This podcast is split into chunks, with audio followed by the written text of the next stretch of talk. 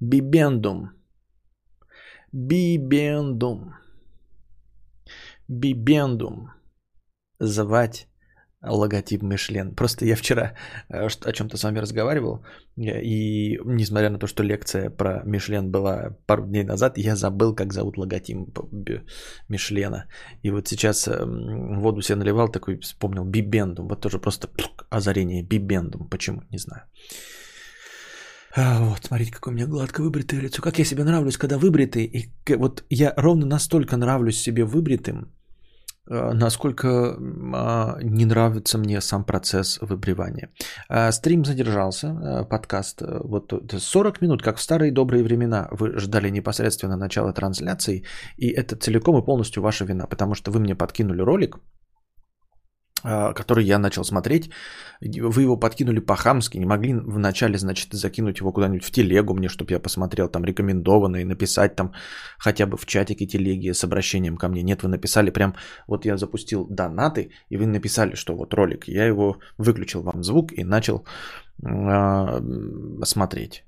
Вот, ну что это такое? Где это видно, где это слыхано? Коля ругает, а папа поет.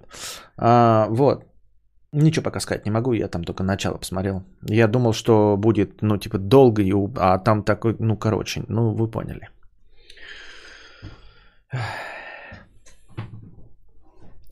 Такие вот дела. А, ну что ж, начнем, помолясь, отвечать на вопросы. Посмотрим, а, вкинет ли сегодня кто-нибудь обоснословную сумму на лекцию, или она опять отложится. Отложится, отложится, отложится. Ну ладно. Так, э, что у меня по делам моим э, семейным, по делам моим э, в реальной жизни? Ничего я не делаю, ремонтов не делаю, газ не провожу, гараж не строю, стримхата не движется. Все хорошо, ребята. Никаких движений нет. 2000... Э,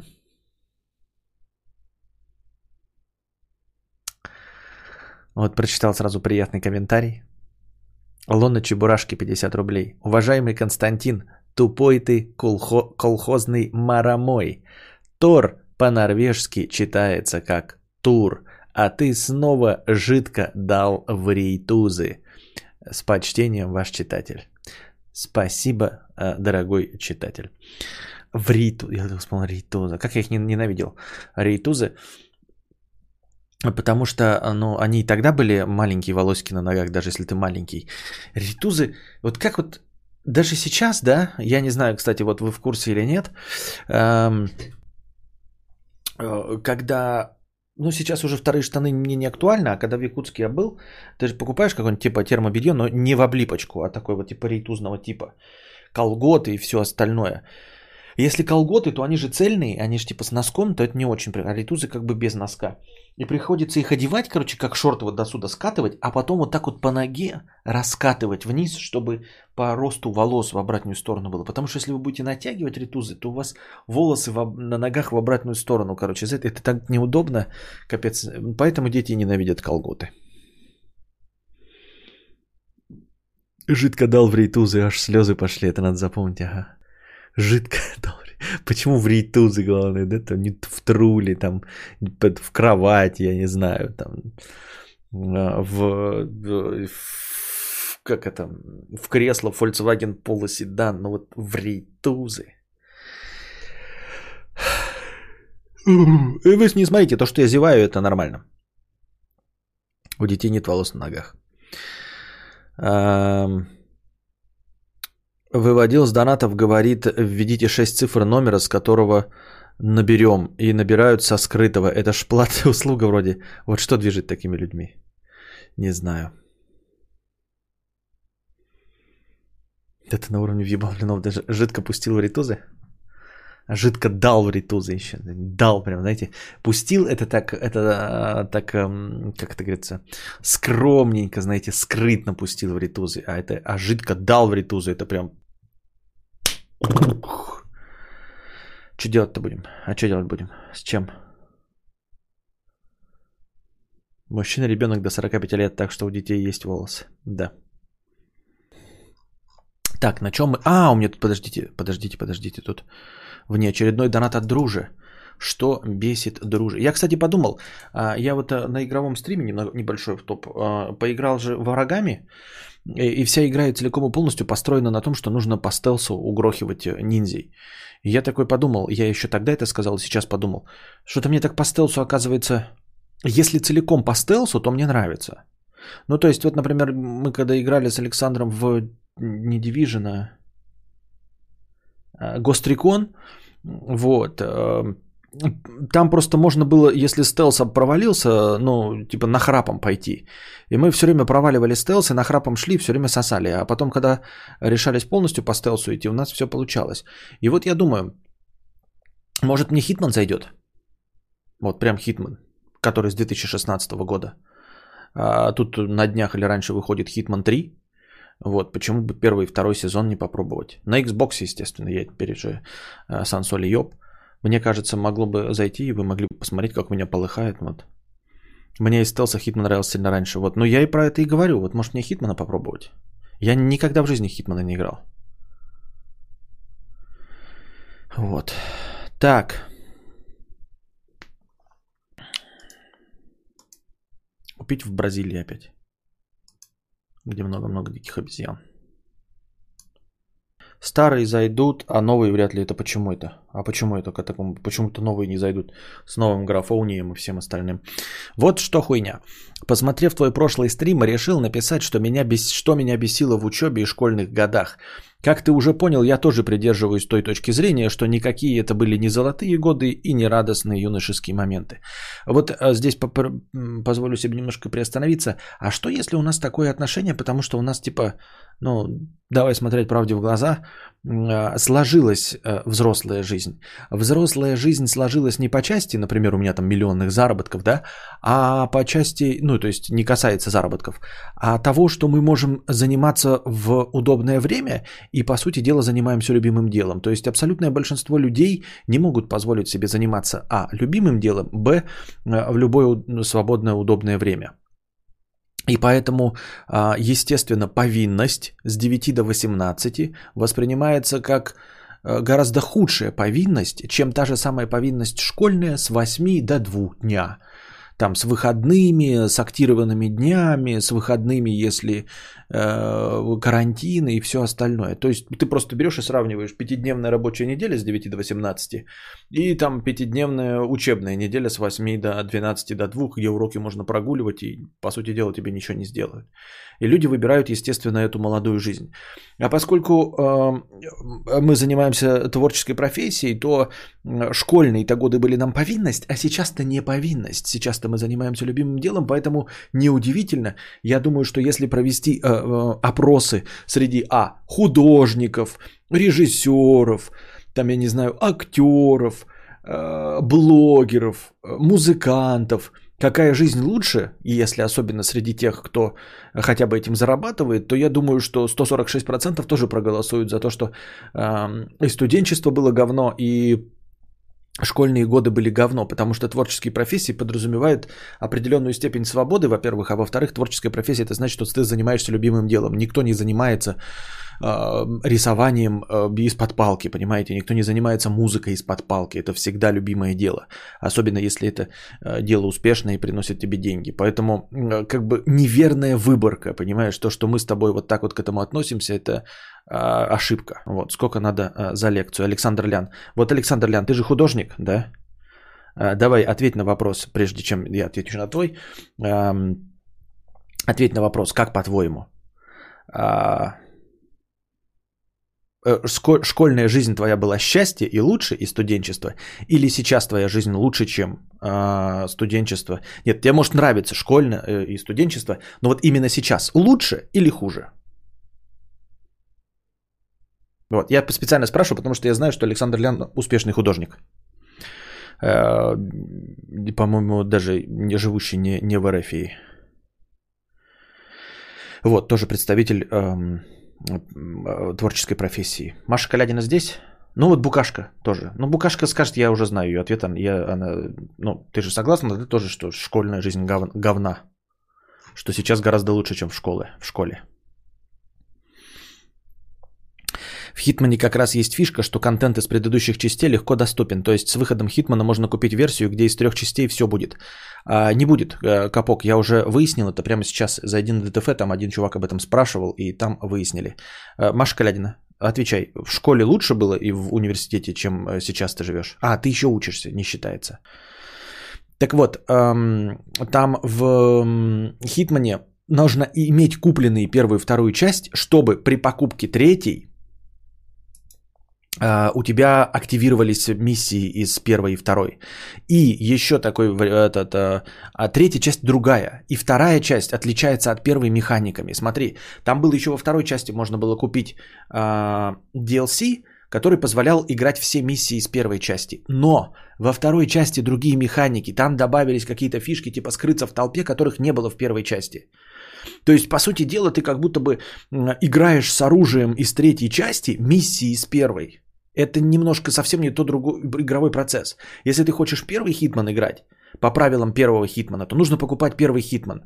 Если ты купишь второй Hitman с DLC а, миссии первого хитмана, то ты будешь играть а, в, в миссии первого хитмана со всем оружием из второго хитмана. И также в третьей части ты будешь играть миссии из первых двух, но по правилам, а, по механике э, третьей части. Понимаешь, в чем мякотка?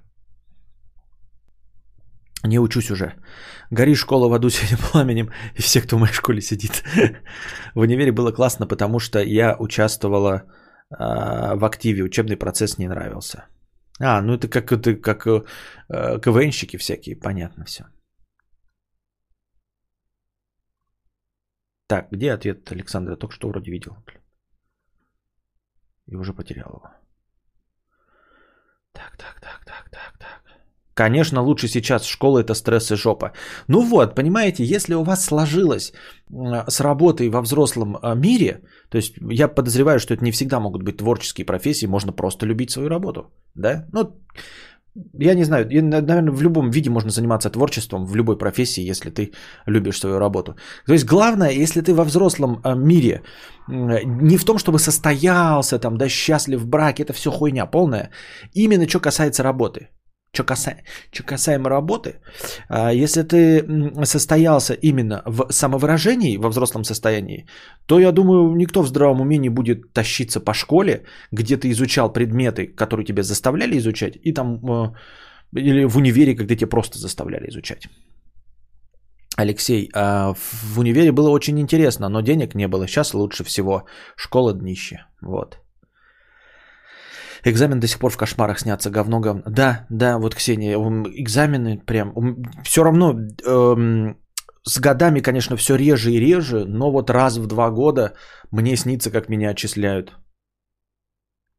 Меня в этом говно здании чуть не убили, блин. Надеюсь, что у них там все, все вши пожизненные. Понятно.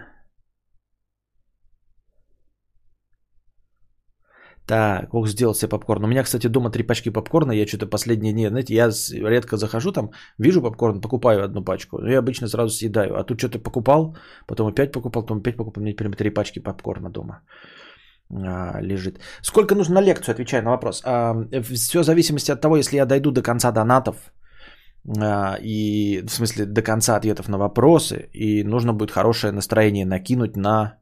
А, но это к концу Понимаешь, ты сейчас кинешь, ну, я скажу 5 тысяч, ты кинешь 5 тысяч, но я все эти 5 тысяч буду отвечать на вопросы. Вот, потому что лекция только в конце, когда будут отвечены все донаты. То есть это должно быть накинуто, наверное, тысяч пять в конце э, всех ответов на вопросы. Как-то так. А, меня в школе уважали, мне нравилось заниматься историей, географией, вообще все было интересно. В универе я бухал и отрывался, лишь готовясь к экзамену, успешно сдавая их. А сейчас ну вот, может, ты просто любимым делом занимался в школе, а сейчас занимаешься нелюбимым, то тут, конечно, мои полномочия все.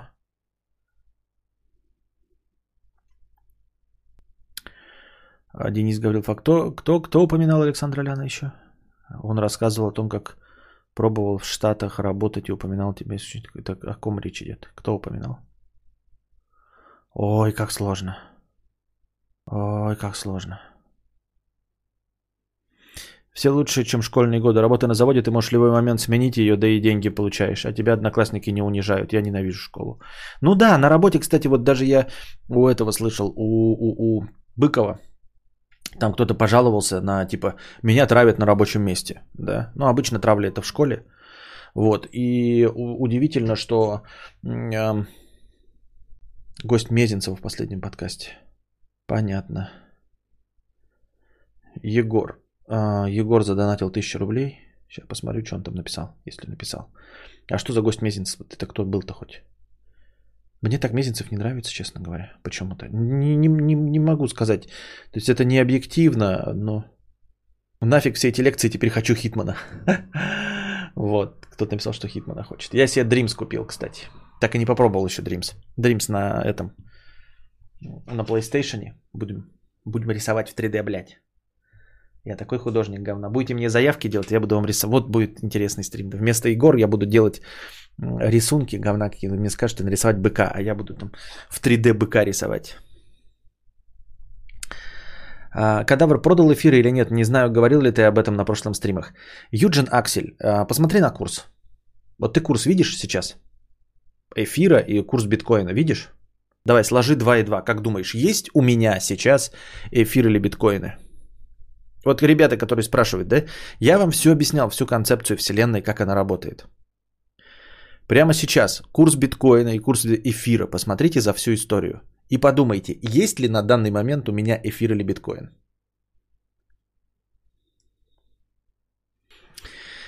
Фотограф, прямо интересно получилось, особенно для фотографа. А, кстати, это проблема, да. А, если говоришь интересно, то надо послушать.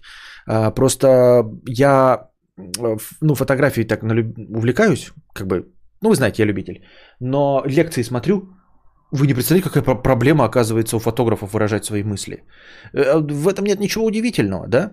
Потому что фотограф э, визуал, ему, в общем-то, не обязательно обладать речью, потому что он все свои мысли передает через картинку. Но это так заметно, когда, вы знаете, там начинается лекция, да, там типа э, за деньги, видимо, приглашают какого-то спикера и называют его регалией, да, что вот там обладатель такой премии, такой премии, там в журналах печатается, и он начинает, значит, читать. Ну, э, фотография, пожалуй, начну нет. Фотография появилась как э, дагеротипы. Ну, это по сути не фотография. А, вот, посмотрите, вот, значит, это, вот это дагеротипы. А потом черно-белая фотография. Вот, Картье э, Брисон. Анри. Ну тут все очевидно, по-моему, да? Тут понятно сразу. А, правило третье. Объяснять никому не надо. Вот. Эм, я же, что касается э, меня, что касается меня, то обычно я ну, я вижу просто, вот, ну, просто вижу. Вот, и надо, надо просто видеть. Э, вы смотрите на вещи, думаете, вот она, да. А, а если, ну, вот мне когда National Geographic говорит, эм, ну, наверное, я что-то в этом понимаю, да? Вот. Я не то чтобы, ну, каждый должен найти для себя свой язык.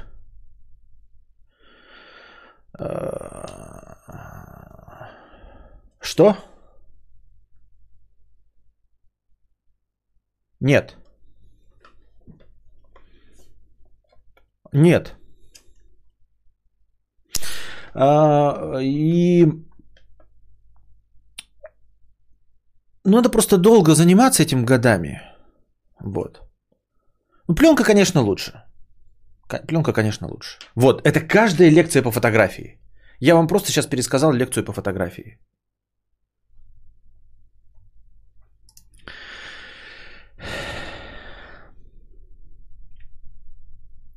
А Костя дочитал, дружит беси? А что, похоже, что ты дочитал? Э, я только в, 11, в середине 11 класса перестал бояться заходить во взрослый туалет, потому что осознал, что старших задир не было. Эм. Так. Эпик раздавали Хитман. Мне не интересует на компе. Я не играю на компе. Что-то я суть проебал. Тут сути не было никакой. Заходит рандомный чел на стрим. Да-да-да, ему порекомендовали, знаете, прикиньте, там Константин Кадавр просто обладает э, шикарнейшим словарным запасом, прекрасно формулирует мысли. Вот, все, что он рассказывает, дико интересно. Человек заходит в начале моей сценки про фотографию. Такой слушает, слушает, слушает такой,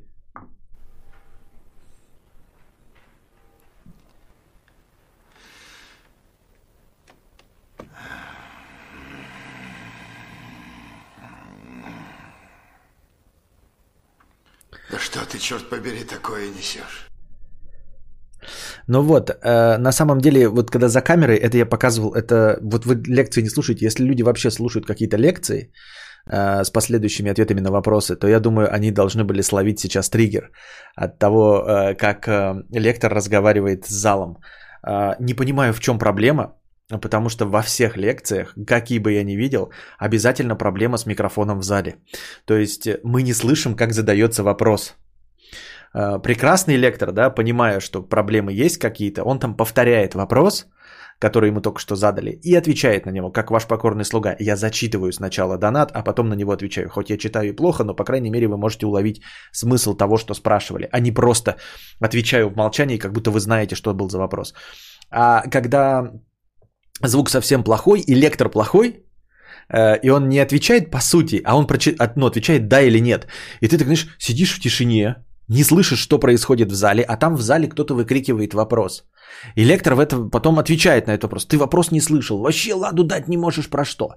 А если еще отвечает односложно да или нет, или там типа, ну синий подойдет. К чему синий подойдет? Про что вопрос был, блядь? Про платье, про дизайн журнала, про жопу Гибона. Про что? Читал книгу «Фотография как?» Нет, Александра Лапина. А что, стоит? Стоит? Я запишу. Я просто сейчас а, так э, с линцой читаю а, черно-белую фотографию.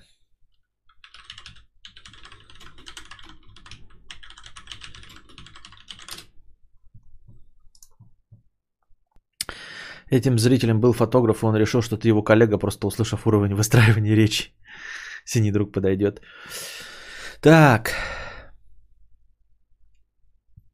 Так если, люди, если для людей школа говно только из-за одноклассников, то это не школа виновата, а наше охеренное общество. Уебаны могут быть как в универе, так и на работе, так и сосед может быть уебаном. Да, возвращаясь, кстати, я не договорил. А, Быкову задали вопрос, типа, почему ну, человек пожаловался, говорит, у меня на работе э, травят. И Быков так удивился, говорит, я понимаю, что в школе травят, ты мало что можешь сделать, тебе нужно уговаривать родителей, чтобы перевестись. Но это довольно сложное дело, а на работе любой просто уволился и все. То есть проблема травли на работе не стоит, потому что ты просто увольняешься и все, и легко и просто решаешь, и больше никогда с этими людьми не взаимодействуешь. Мне не нравилась школа не из-за травли, а потому что, блядь, в ней надо было учиться. Это постоянная повинность и стресс из-за того, что нужно было приносить какие-то оценки. Оценки, я же не говорю про знания. В жопу знания. У меня знаний как не было, так и нет.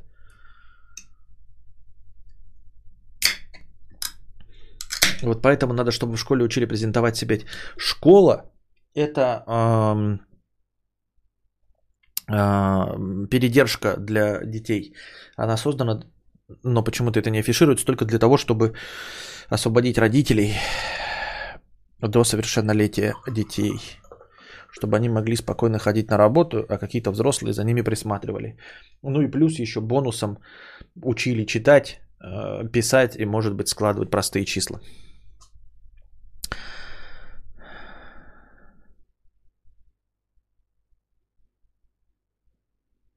А прикольно делаешь вид, что внимательно слушаешь вопрос, киваешь и начинаешь отвечать вообще на другую тему, которую просто лучше всего знаешь, и она твоя любимая. Тебя бан, что ли, влепить?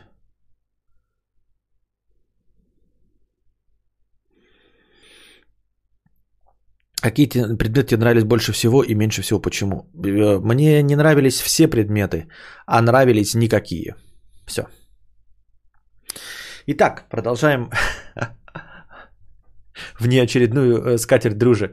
Дружи задонатил 997 рублей, думает, бля, с самого начала стрима получу ответ на свой вопрос. По-любому. Хочу послушать, как ты э, Константин будет э, отвечать на мою простыню. 25 минута стрима. Он, сука, прочитал только один абзац, блядь, даже не дойдя до сути. Как ты уже упоминал, я тоже придерживаюсь той точки зрения, что никакие это были не золотые годы и не радостные юношеские моменты. Также я согласен с тем, что во взрослой жизни гораздо больше профита и кайфов, которые в хлам перевешивают беззаботность детства с его ответственностью. Первое. Подъемы в 6.30 утра. Я не высыпался никогда. Мой дедушка, э, земля пухом, решил отправить нас с сестрой в школу с усиленным английским. Но проблема была в том, что добираться до школы надо было так. Встаешь в 6.30, гуляешь по морозу с собакой, идешь на остановку автобуса, а там пиздец, там толпа в сотни человек, потому что автобус заменял станцию метро закрытую. Пытаешься втиснуться в автобус, получается на третий, четвертый автобус, когда в толпе э, приближается к, обстанов... э, к остановке. Да-да, 3-4 автобуса уходило, чтобы добраться до посадки. Садишься, 25 минут зажатым со всех сторон на холоде, с вонью от солярки, и ты у метро. Э, спускаемся в метро, 5 остановок, пересадка. Все это в ебаный час пик, народу пиздец, а ты пиздюк, метр с кепкой с рюкзаком в 20 кило с ебучими учебниками, пересадка, потом еще одна станция, 15 минут пешком по Невскому и ты в школе. Ад. Каждодневный, ебучий, сраный ад. С тех пор я ненавижу вставать рано. Мне 33, но каждое просыпание сопровождается мини-воспоминанием, что мне давно не надо в школу. Вьетнамские флешбеки Блэд. Представь, что годы подряд каждое утро недоброе, вообще недоброе, утро говно. Утро значит, что ты сейчас будешь страдать.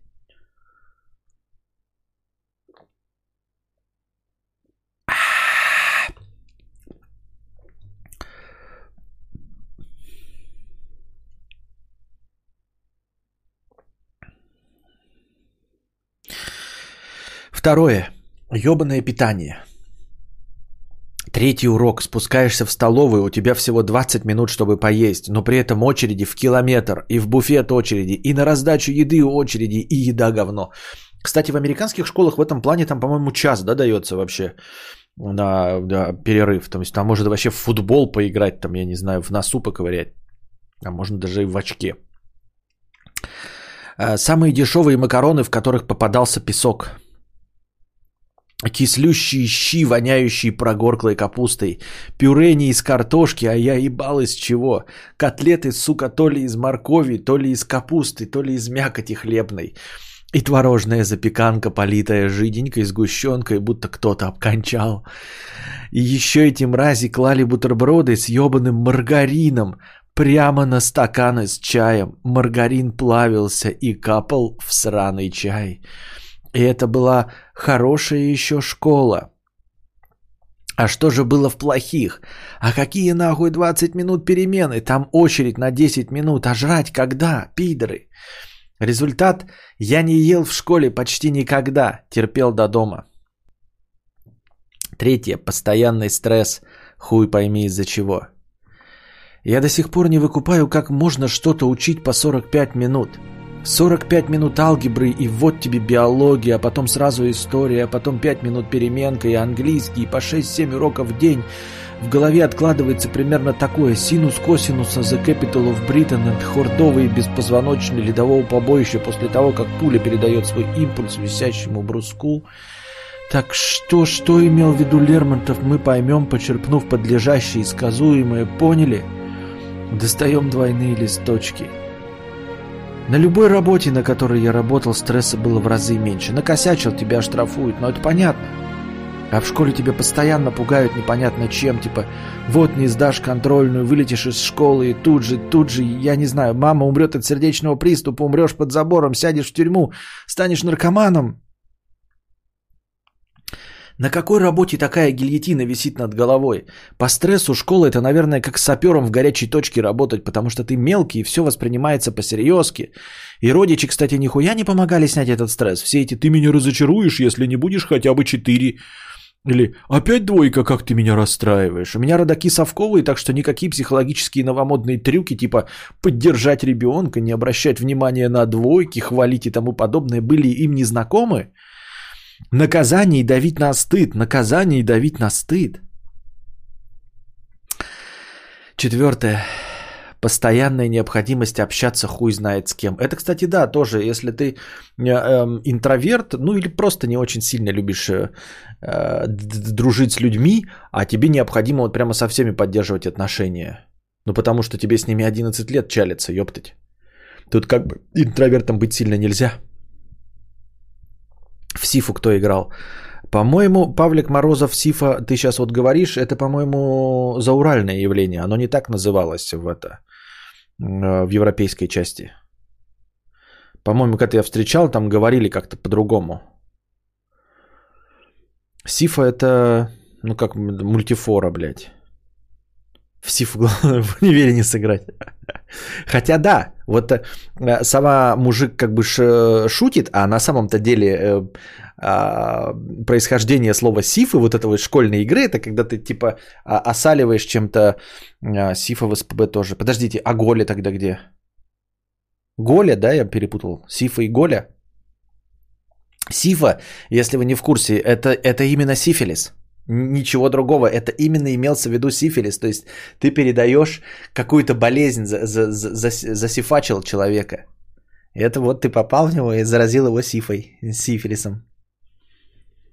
Тряпка мельная из доски. Это кэч называется от слова кэч, нихуя себе. Это может сейчас гонять сифака. Голя было еще слово.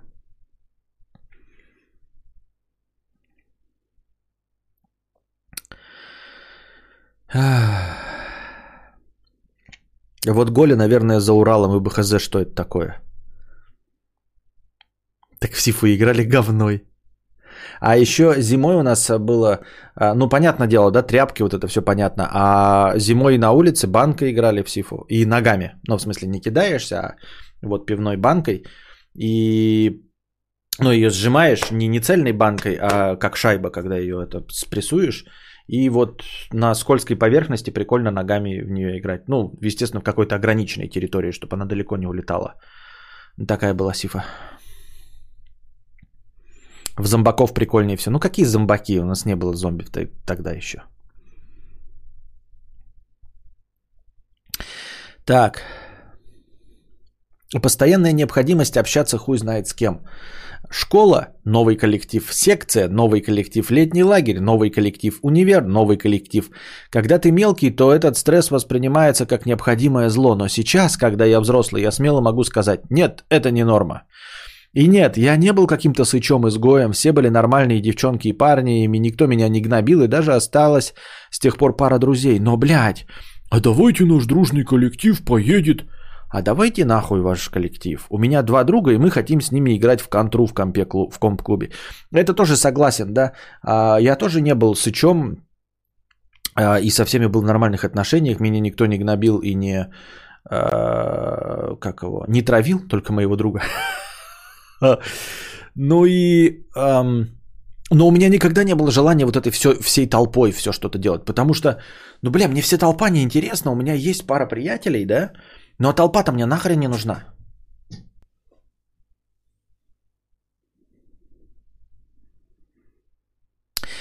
Так. А, представь, мудрец, что тебя сейчас засунут в рабочий коллектив, где вы все работаете вместе, и вас 30, сука. Это же кошмар, это просто кошмар наяву. То есть я помимо стресса от заданий и всякого такого, ты обязан общаться с людьми, с которыми у тебя может не быть ничего общего.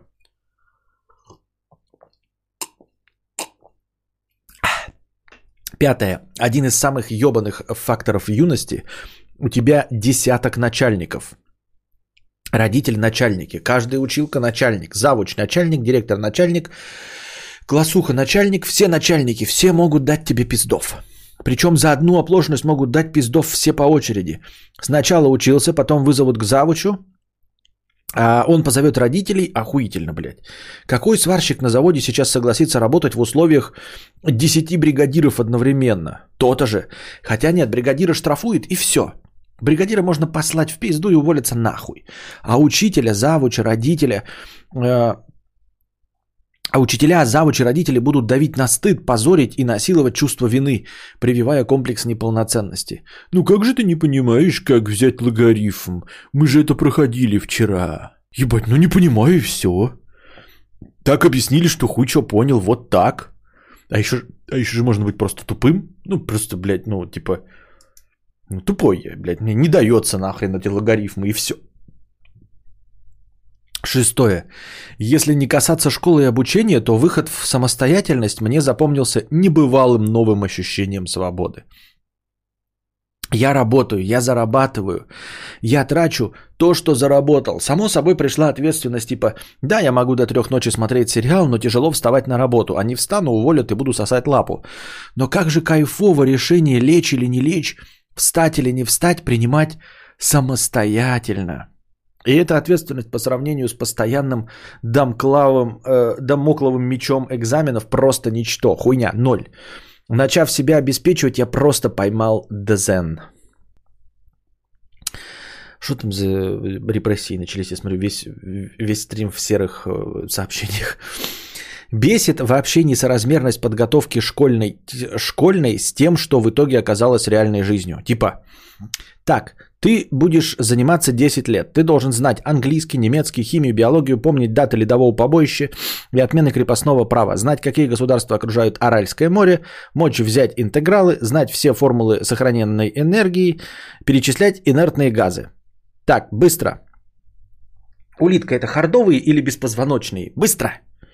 И ты такой, ебать, наверное, жить во взрослой жизни просто пиздец, как тяжело. Если тут такая жопа, то что же там, по ту сторону, где все жалуются, как тяжело работать и быть взрослым, там, наверное, просто песто. А ты выходишь во взрослую жизнь, и оказывается, что так, короче, сидишь тут, звонит клиент, даешь ему информацию, какие туры горящие остались. Понял? Понял. Я даже знаю, что Аральское море в 13 веке пересек. Чё? Кто пересек? Ты ебанутый чешо? Нет, у меня даже высшее образование. Так, ты мне эту хуйню брось. Ну я могу отвечать клиентам по-английски, ты дебил. Мы в Питере работаем, говори по-русски. Предлагай направление подороже и пытайся втюхать страховку, понял? Понял. Вот и отлично. Э, в 9 утра сядешь тут, в 5 вечера уебывай домой. Окей. Я сразу вспомнил анекдот, я его сто раз рассказывал, но у меня, блядь, просто... У меня есть любимые анекдоты, когда, знаете, приходит этот новый вообще работник на завод. Мой этот э, начальник, бригадир говорит, короче, вся твоя работа будет заключаться вот в чем. Приходишь в 9 утра, видишь, вот рычаг стоит, да? 9 утра включаешь рычаг, вот. В 5 вечера выключаешь. Понял? Не, не понял. Хорошо. Каждый день приходишь в 9 утра, вот этот рычаг включаешь в 9 утра. В 5 вечера выключаешь. Понял? Не, не понял. Приходишь в 9 утра, включаешь рычаг, вся твоя работа, включил рычаг в 9 утра, в 5 вечера выключил, понял? Не, не понял.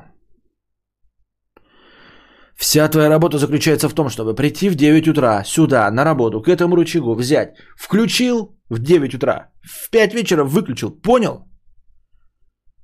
Нет, ты мужик тупой, что ли? Я же сказал, не понял.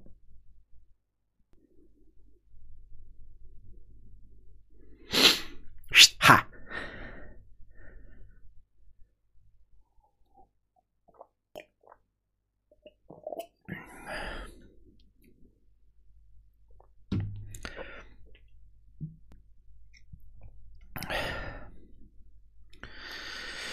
И сидишь такой, вот для этого меня так ебали. Нет, нет, разносторонность нужна, и знать табличку умножения полезно, но, сука, вот ради подготовки к этому у меня к экзаменам было прединфарктное состояние. Вот ради этого у меня к 15 годам волосы седые на жопе от стресса.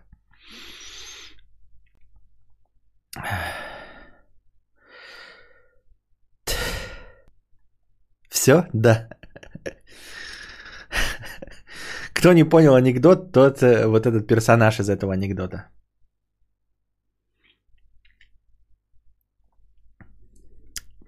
Звуки сверчков. Нихуя у вас чувства юмора нет. Так вот. Эм... Объясните анекдот. Ты серьезно, что ли? Анекдот в том, что простейшую операцию объясняет, он ему и говорит, понял, то говорит, не понял, не понял, не понял, а потом ему же еще претензию предъявляет. И говорит, ты тупой, что ли, мужик? Я же сказал, не понял. Типа предполагает, что мужик тупой из-за того, что хуево объясняет. Хотя всем очевидно, что тупой.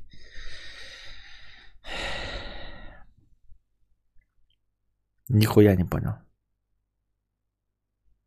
Кадавр на байт повелся. Понятно. Но на самом деле, как я уже и говорил, тоже неоднократно я придерживаюсь мысли о том, что школа это исключительно учреждение, где содержатся дети, а для того, чтобы их э, чем-то занять, а, придумана школьная программа. Ну, то есть, как бы совместить приятное для родителей с полезным для э, ученика. А, другое дело, что люди э, живут во лжи, лицемерии и двуличности, э, и по-честному не признают, что школа это то же самое, что детский сад. Детский сад он не для образования, детский сад он для того, чтобы держать детей под присмотром профессионалов. Школа выполняет абсолютно ту же самую функцию. А, держать детей а, под присмотром а, у профессионалов, плюс еще учить их социализации. То есть главная задача 80% это чтобы они были под присмотром большую часть э, свободного дня. Вторая задача 20, э, не 20, ладно, 19% это научить их социализации, научить их взаимодействовать друг с другом, э, научить их принимать, что есть люди тупые, умные, злые, добрые, агрессивные, спокойные, научиться разговаривать с девочками, девочкам научиться разговаривать с мальчиками. Вот. И последний 1% для того, чтобы, ну вот как-то не просто зас- запереть их в одной комнате, чтобы они э, не переебались и не обтрахались э, протеинами, э, придумана школьная программа, да, когда их учат читать, писать, ну, чему-то полезному, то есть чему точно нужно научиться, читать, писать, арифметика. Все остальное опционально. И в глубине души абсолютно все люди это понимают, что другой задачи у школы, в общем-то, нет.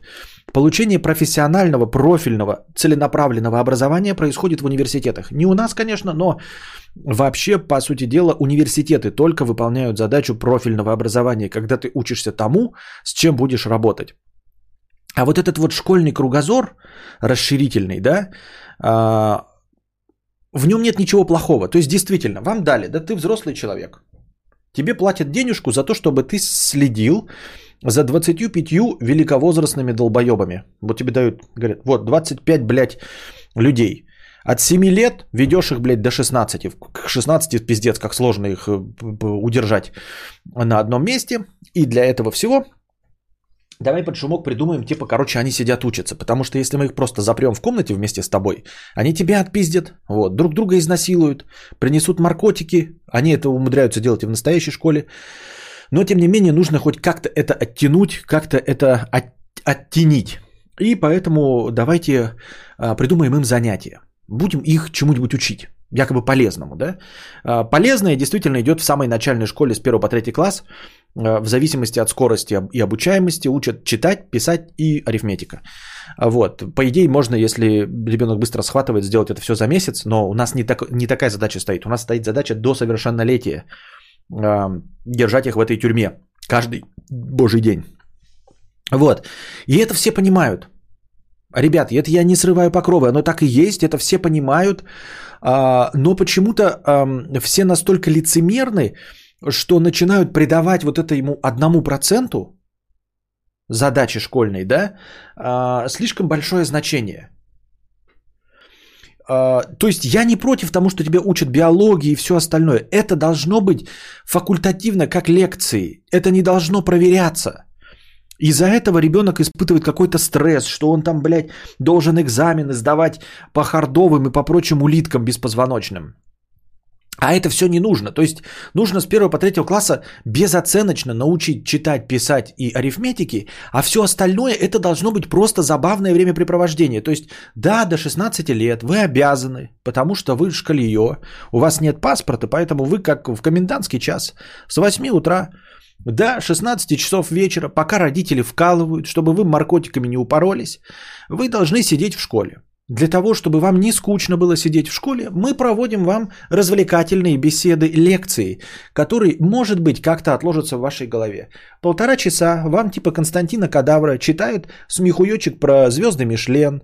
Другой какой-то Константин Кадавр читает смехуёчками, чтобы вас э, заинтересовать. Про биологию хардовых, про то, как пестики и тычинки друг друга. Вы там, пестики, тычинки, блядь, как я Ленке э, свой пестик в тычинку.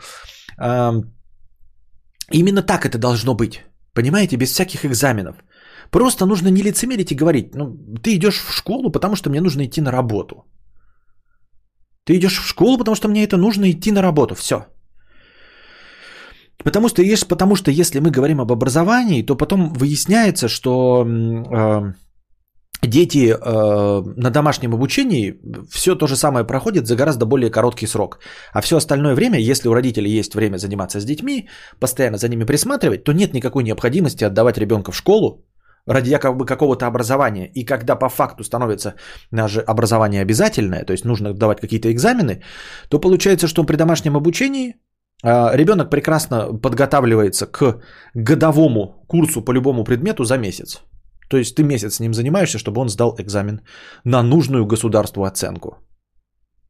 Вот, а все остальное время он сидит дома, вы можете водить его, если там на какие-то кружки, если он хочет быть художником, да, там спортсменом. Ну, как спортсмены тоже экстерном все заканчивают. То есть все с этим прекрасно. Обучение не требует э, такого длительного времени вне зависимости от того, насколько ты тупой. То есть если ты тупой, в хорошем смысле я имею в виду, под словом тупой я имею в виду э, неспособный к обучению, там, не воспринимающий какую-то часть информации, э, то длительность обучения ни на что не повлияет. То есть ну, мы будем 6 лет тебя обучать одному предмету, ты все равно ничего не поймешь. Э, легко и просто, довольно быстро понять, что твой ребенок не воспринимает какой-то предмет и э, сдаться в этом плане. Поэтому э, я к тому, что вот усредненная программа, она потому так растянута, потому что только гении могут воспринять ее за месяц, а тупым нужно год. Ничего подобного. А, гениям нужно месяц, а тупым нужно месяц, чтобы понять, что они за год ее не, э, ею не овладеют. Вот и все. Поэтому я говорю, мне, у меня нет с этим никаких проблем, но благо я сам закончил, да, уже школу. У меня, конечно, остались какие-то триггеры, но в целом меня приотпустило, да, потому что я уже 20 лет без школы. Но в целом э, мне непонятно вот это лицемерие и двуличность. То есть мы живем в мире, где все все понимают, но при этом э, э, все все понимают, но при этом э, никто не может признаться, что школа это просто передержка.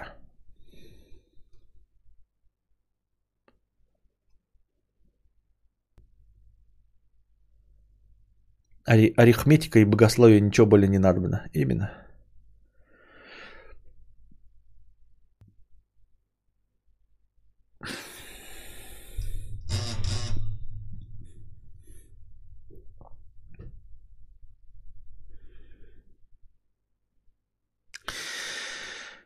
И знаешь, что забавно? Если сейчас у 25-30-летних, ностальгирующих по детству, спросить, а что тебе по жизни важно, то львиная часть занесет в список важного свободу. Свободу, Карл.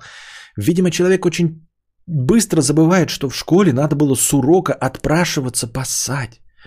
Не то, чтобы за тебя решали, где ты учишься, на, э, на кого, что ешь, как одеваешься. Нет, даже поссать. Ты сам не мог без разрешения поссать. Свобода, говорите, золотые времена, говорите. По скриптум. Кто-то скажет, так, друже, так ты говоришь, потому что ты зажравшийся блогер. Хуй таким комментатором нарыло. На всех работах, даже на сборке говна в цеху с 9.30 до 17.30 было легче. В шиномонтажке работать было легче и физически, и морально легче, чем быть школьником.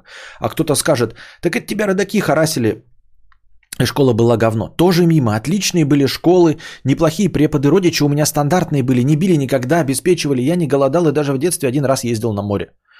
Просто когда вспоминаешь, как ты себе не принадлежал, сколько говна висело над твоей головой, и как надо было вставать в 6 утра с непонятными перспективами, что там впереди, умру ли я под забором, закончу ли жизнь дворником, вспоминаю и мысль одна. Нахуй это говно? Нахуй.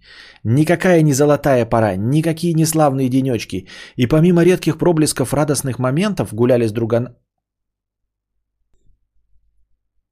Спасибо. И помимо редких проблесков моментов гуляли с друганами летние каникулы и тому подобное, чисто объективно сраный мрак.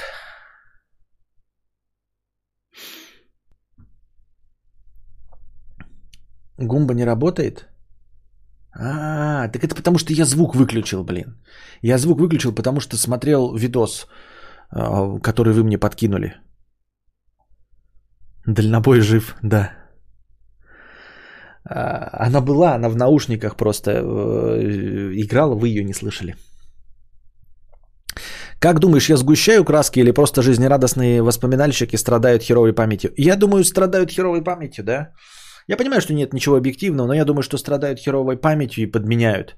Вот как ты говоришь, они свободой это называют. Свободой называют то, что тебе э, носки не самому надо было стирать. Вот, то есть, возможно, люди по-другому, по-разному смотрят на вещи, потому что э, вот они думают, что свобода это когда э, ты приходишь, а еда готова. И ты свободен что делать, потому что мама приготовила тебе покушать. И она постирала твои трусишки и, носи, и э, носишки, и все у тебя хорошо и просто. Вот. А сейчас ты вынужден все это делать сам. И им по большей части такая свобода, как тебе, просто не нужна. Ну, свобода вставать, когда тебе угодно. Их это не волнует. А возможно, они еще какие-нибудь, знаете, там жаворонки.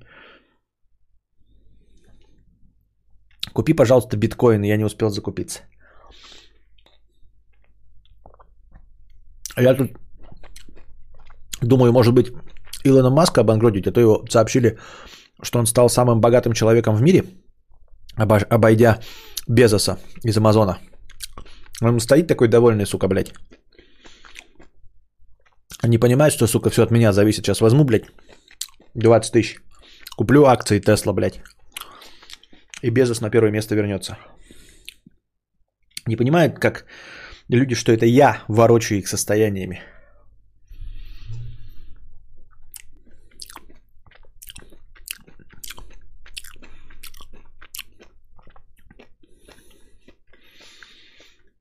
Я ем мандарин. Конечно, самый богатый Билл Гейтс ведь все деньги на чипирование просрал. Просто у них, судя по всему, при фразе «детство» возникает картинка с, хор... с хороводом друзей, поющих чунга-чанга и танцующих вокруг горы конфет. А у меня нахуй картина, как я в 6 утра своими мелкими детскими ножками пиздую в метель на остановку автобуса, где буду полтора часа ехать туда, где меня будут ебать контрольными, которые, если я не сдам, мне обещают умереть под забором. Удачного стрима. Спасибо.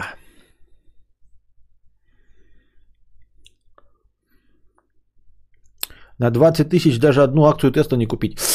А что, вот это, кстати, интересный вопрос. А я не могу купить как биткоины 0,1 акций?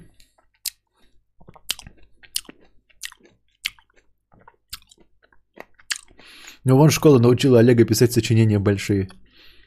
Хороший подъеб.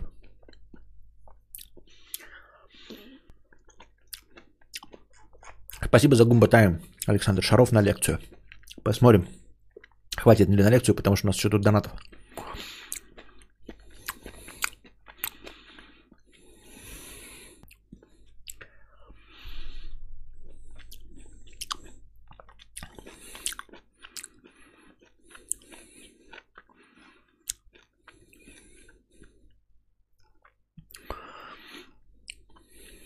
Какие-то оскорбительные донаты приходят.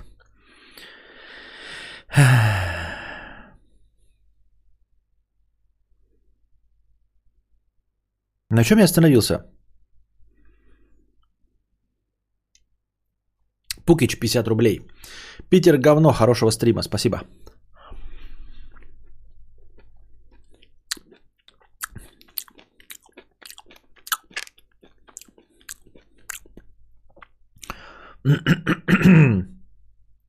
Костя, Кев 100 рублей. Костя, у тебя мечта написать книгу. А какие способы подходу к написанию ты пробовал? И расскажи о своей мотивации, когда еще ты делал очевидные вещи и карпотки. Может, мотивация делать их поможет тебе написать книгу удачного стрима? Мотивация делать а, карпотки очевидные вещи были только деньги. Как и мотивация вести стримы, у меня только деньги.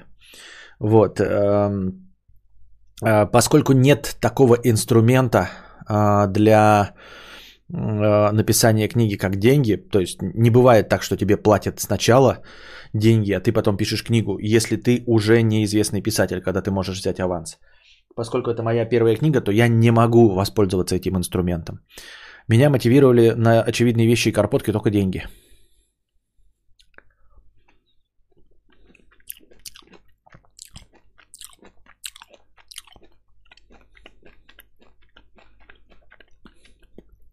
Пашка 333 рубля. Лекции топ. Нужно больше лекций. Даешь название стримов, как раньше, а не сезон 7, эпизод 6? Нет, не даю. Ага, я с нумерацией не запутался сам случайно. А, ну,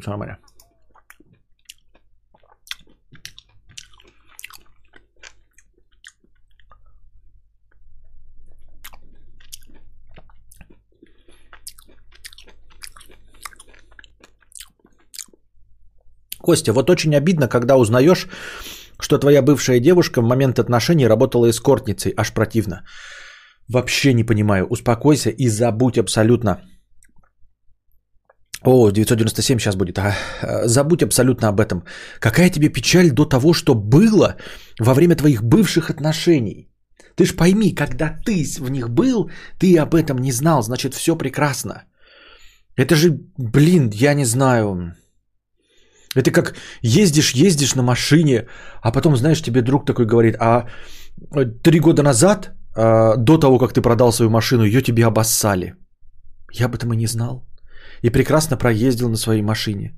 Какая печаль тебе до того, что она занималась эскортницей, если ты об этом не знал. Это наоборот прекрасно. Такой, а я не знал. Я жил счастливый, довольный собой и об этом не знал. Вот вообще не вижу никакой проблемы. Считаю и настаиваю, что тебе нужно абсолютно э, отпустить эту проблему, не думать о ней, потому что она яйца выеденного не стоит. Что было когда-то, и ты узнаешь об этом вот по э, задним числом. Если ты сейчас узнал, да, о том, что твоя нынешняя девушка, ладно, обидно, да, там, например, но то, что бывшая во времена твоих... Да какая разница? Это вот это сродни тому, что, знаешь, я купил, короче, себе э, PlayStation за 30 тысяч рублей, да? Поиграл в этот PlayStation, продал, купил следующий PlayStation 5.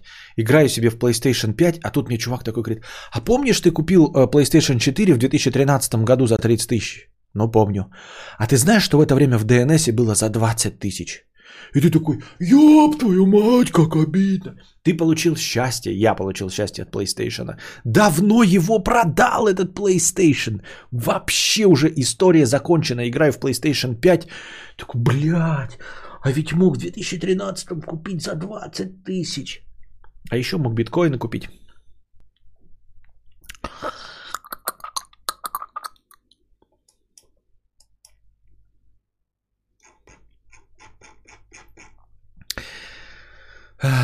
peterweb.ru 997 рублей. Посидим еще сегодня. Завтра расскажу, как подставил мой друг и партнер. Хорошего стрима. Спасибо за хорошего стрима. Э, будем надеяться, что подставил не сильно. Главное, что без сифа вышел из отношений.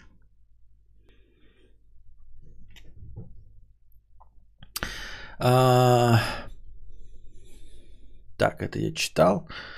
Хоум, мое почтение, чужак, дай совет. Работаю на предприятии 450 человек.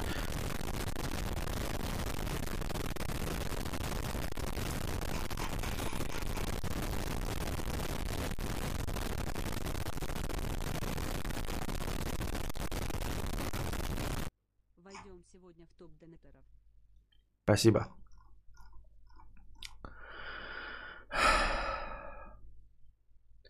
Видимо, становимся топ-донаторов э, на сегодня. Э, да, становишься в списке топ-донаторов на первое место. Разминка Кегеля. Да, сейчас разминка Кегеля. Эм, купить для прикола э, биткоин снова. Назар пишет. Я не хочу этим заниматься, потому что это, блядь, ебаный геморрой. И вывод потом этих биткоинов, и покупка это какой-то ебаная срань, блядь. Понимаешь? Э, а во-вторых, я все-таки начал слушать лекции по э, инвестированию, да. Покупать на пике? Серьезно? Да? Покупаем на пике, а потом, блядь, падение, фиксируем прибыль? Гумба очень тихая. Почему очень тихо? А, вот почему очень тихо. Потому что я убавил звук. А куда покупать биткоины? В очко покупать. Задонатьте мне биткоины, ребята. У меня же работает все. И, и блядь, и эфиры, биткоины. Донатов нет. У меня до сих пор вон это висят. Последний донат в эфире был 12 марта 2018 года. Такие дела. Так. А, Кигель пауза.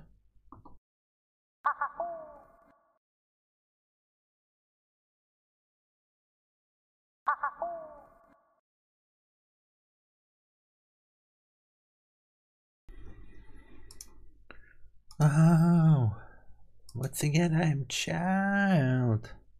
Так.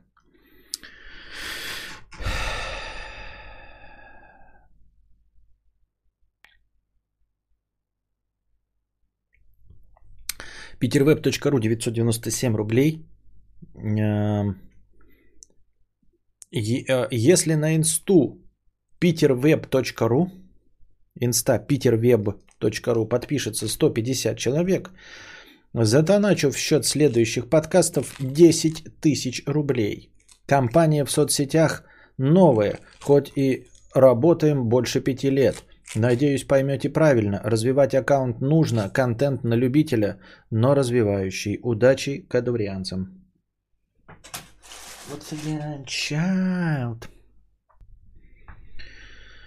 Так. Эфир это уже экономическая система, не просто это просто монета, э, которую никто не использует, кроме преступников.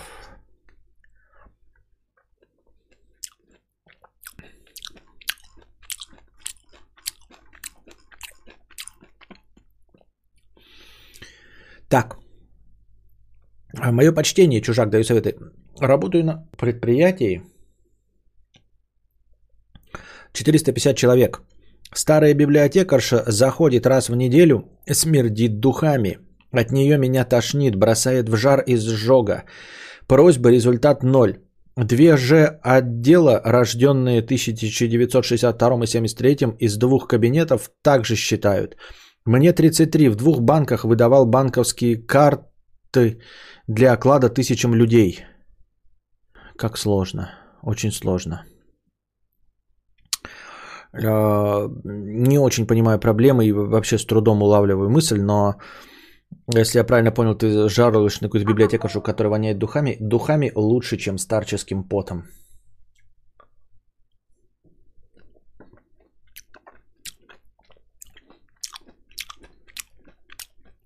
Рыба с аллергией на Валдиса 50, 500 рублей с покрытием комиссии. Длиннотки Константина Кадавра. Спасибо. Анастасия 50 рублей с покрытием комиссии. Давно хотела спросить, а с какого, собственно, такие цены на лечение зубов? Есть тут стоматологи? Подскажите, из-за чего складывается ценообразование и почему стоматологи, собственно, еще не стали миллионерами? Костя, ты говорил, что учился на стоматолога. Почему так дорого? Тебе там объясняли? Я учился на стоматолога. Я учился на стоматолога никогда и не говорил об этом никогда, даже в шутку. У нас в чате в Телеграме есть стоматолог, он даже кидает туда мима- мимасики про э, цену на стоматологию. Последний раз он кидал мимасик, там типа, ну, сидит человек в халате и говорит, там, вам придется продать квартиру, а, и машину, тот такой говорит, что у меня там, типа, химиотерапия, рак последней стадии. Тот такой говорит, нет, гораздо хуже, э, две пломбы и коронка. Вот, а, то есть сами стоматологи в своих группах об этом шутят. А, и ты говоришь, почему не стали миллионерами? А почему ты решила, что они не стали миллионерами? Они есть, наверное, миллионеры. Но спрашивать, наверное, все-таки лучше у стоматолога, а не у меня. Я понятия не имею.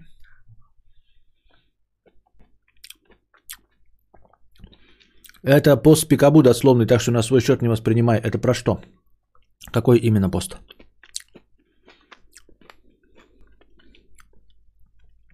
Учился на стоматолога в школе милиции на улице Герцена по призванию бухгалтер.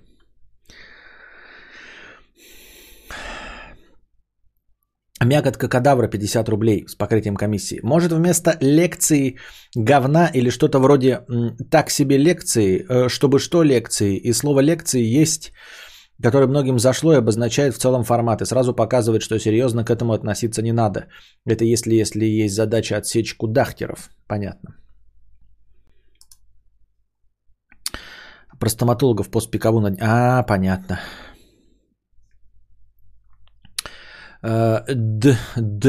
Диджей Жупель Дежупель 50 рублей. А, вернулся к тебе после двухгодового перерыва, Константин, а ты изменился, похудел, качаешься? Речь стала еще выразительнее. Дописал свою книгу? Кажется, ты стал немного токсичнее и перестал срать э, в рот матерям донаторов и писунов в чатике. Сколько же нужно задонатить, чтобы вернуть старую копро-рубрику? Какая копро-рубрика? А, про срание в роты.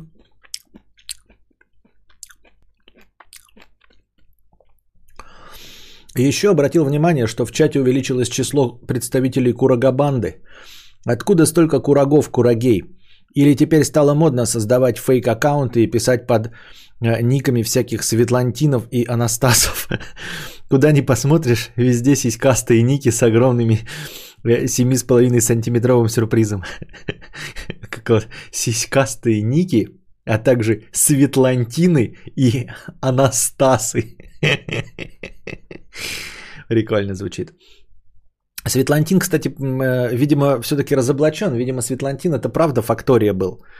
Как только мы э, с Михуечком, значит, э, э, не мы, а кто-то из донаторов э, разоблачил Светлантина, так она пропала из стримов. Видимо, это действительно был фактория.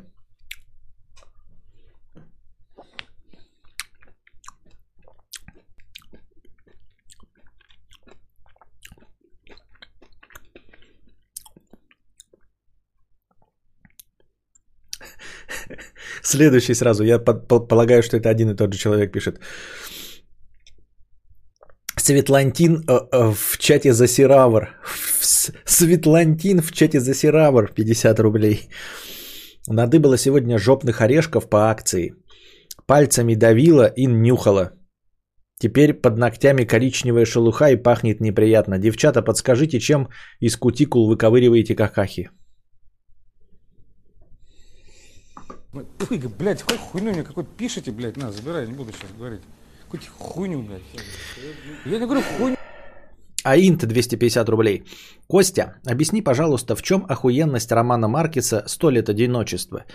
Я прочел уже процентов 70, а там все одна и та же бесконечная история одной семьи и совсем без диалогов. Откуда столько признания у этого произведения? А там в конце будет какой-то супер-мега-панч или что? Супер-мега-панча не будет. Это классическая проза, там не бывает супер-мега панчей. А, так и будет, и так и закончится. Вот, это, да, история семейства Буэндиай, поэтому и называется «Сто лет одиночества». Классический представитель магического реализма, то есть ты читаешь книжку и как бы погружаешься вот в эту атмосферу. Если ты не погрузился и не понял, ни в чем в этом плохого нет. Я имею в виду, что как-то ты не проникся и не стал чувствовать себя а, в этом мире. Если ты ложишься спать и не чувствуешь, что ты вот в, этом, а, в этой Бразилии или где-то в Аргентине а, начала 20 века, то значит тебе не зашло. Там нет никакого, по сути дела, такого, что прям сюжета с панчлайнами. Это не про то книга, это не фантастика, это не фэнтези. Это магический реализм. Это э, реализм вот такой тягучий, жаркий, пот. Ну, вот в, в конкретном случае он бывает и другой, но вот когда тебе показывают Латинскую Америку начала 20 века, то есть вот какое-то ощущение революции, войны, э, э, такого тяжелого воздуха, предзакатного. И когда ты встречаешь каких-то там цыганок, и эти цыганки реально обладают вот это вот магический, они реально обладают какими-то магическими умениями. То есть вроде бы все реально, реалистично, но при этом происходят какие-то чудесные вещи. Это вот магический реализм. Поэтому, если ты не проникся этим, да, там я вот не помню ничего. Видишь, я тебе описал про что книга, не помню ни одного персонажа. Ну как не помню, да? Аурелиана Буэндиа 18 раз.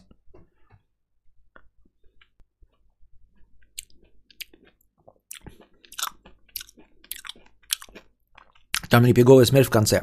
Почему в конце? А в начале. Там ну, зря забанили, потому что это не спойл. Там э, в первой строчке романа написано первого в роду что-то там, что-то там, последнего в роду съедают муравьи. И, в общем, заканчивается тем, да, что последнего в роду съедают муравьи. Это написано в первой строчке романа.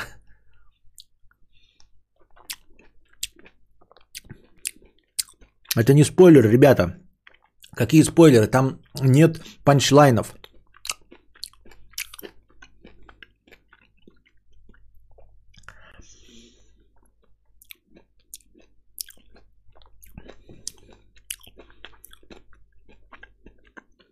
А я только удаляю смс, а не баню. А, понятно.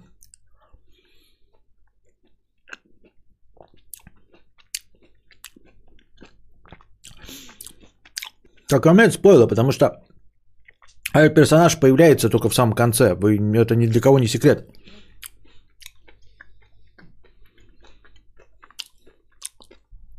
Зомбик, не чавкай, блин. Эх, мурашка. Как не понял.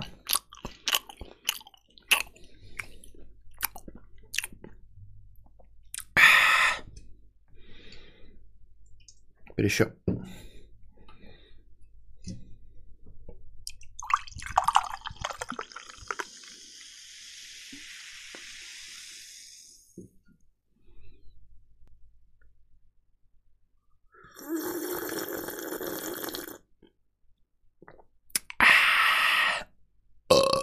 Отлично, хорошо. Отлично, Константин. Хорошо, Григорий.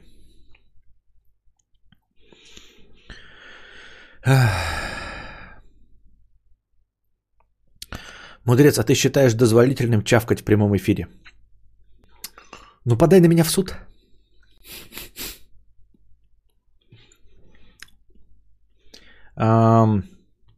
Артур, 50 рублей. Скорее всего, сто раз уже было, но я не слышал ответа с покрытием комиссии. Спасибо за покрытие комиссии. Э, Что такое полная тупость, из-за которой меня отчислили? Хорошего стрима. Ну, я не сдавал экзамены, потому что тупой. Я не знаю, как объяснить полную тупость, за которую меня отчислили. Я учусь, я поглощаю информацию, ничего в ней не понимаю, не запоминаю, наступает время экзаменов, я не могу сдать, потому что я тупой. За это меня отчислили. Жопный. Так. 50 рублей. А, хочу, чтобы ты не тратил мои 50 рублей на стримхату. Купи себе конфеток с Iron Brew, пухляш. На 50 рублей спасибо. Дмитрий, 1187. К- ам, А, это я читал. Морковка 50 рублей. Ты принципиально не хотел списывать экзамены? Нет, просто не умел. Как же я бездарно паузу запустил. Я хотел запустить паузу, чтобы поковыряться в зубах. А у меня же типа анимация не быстрая. и Я да-да-да-да-да сначала начал ковырять, а потом камеру отключил. Это фиаско, блядь, такое, блядь. Реально, я хотел поковырять в зубах, нажал кнопку, а анимация-то идет там 3 секунды, а я уже в рот полез. Ну, бывает, что бывает. Надо сначала дождаться, а потом, понимаете, если будете когда-то вести стримы, смотрите, запомните, дождитесь, когда все выключено, а потом начинайте чесать яйца. А не так, как я. Она включила и уже начал чесать, блин.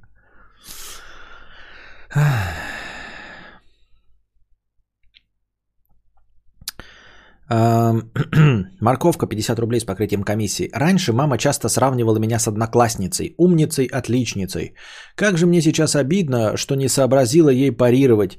А что ты себя не сравниваешь с ее мамой? Моя мама безработная нищенка, а мама одноклассницы высокооплачиваемый стоматолог.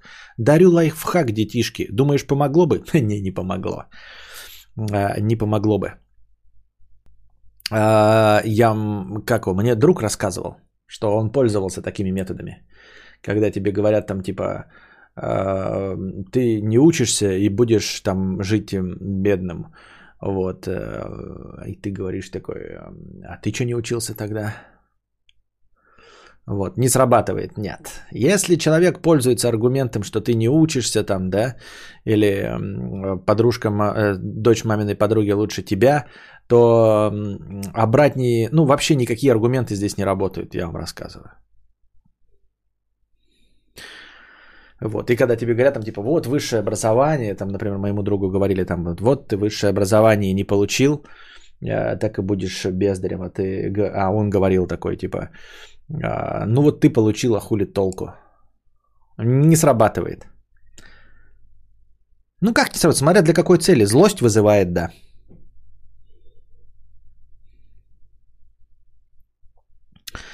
Дмитрий, 500 рублей. Спасибо за... Так, это я читал. Нанстантин Надавр, 50 рублей. Как целыми днями, сидя дома, не чувствовать, что жизнь проходит мимо? Поделись мудростью. А, потому что нужно четко понимать, э, что такое жизнь. А, и для себя, ну, задать себе вопросом, что такое жизнь. Ответить на него и потом решать, вот тратишь ли ты эту жизнь на вот это нужное тебе времяпрепровождение. Просто если ты такой считаешь, что жизнь это путешествие, тогда да, бери и прям вставай и иди путешествуй. Вот. А Если твоя жизнь это стримы, а, сидение с ребенком, ты такой говоришь, я, блядь, обожаю сидеть с ребенком, вот, сидишь с ребенком, то это твоя жизнь. Ну, то есть вот как с этим а, овуляшки, мам, мамочки справляются и всем остальным. Ты можешь сказать, моя жизнь – это лежание на диване и пить пиво. И тогда, если ты не полежал и не попил пиво, то день не задался. Вот. А, Как целыми днями, сидя дома, не чувствовать, что жизнь проходит мимо, надо просто для себя решить, что, что для тебя жизнь. Потому что нет универсального э, совета. Для того человека, который э, обожает пить пиво и лежать на диване, жизнь это лежать пиво. И, вот он, значит, ходит на работу, лишь бы вечером вернуться, лечь и лежать на диване и пить пиво. Вот, вынужден заниматься зарабатыванием денег, чтобы лежать на диване и пить пиво и, и, и ничего не делать, понимаете? А, Если у тебя вот с этим какой-то диссонанс возникает, то нужно разобраться, а, что ты называешь жизнью. И все.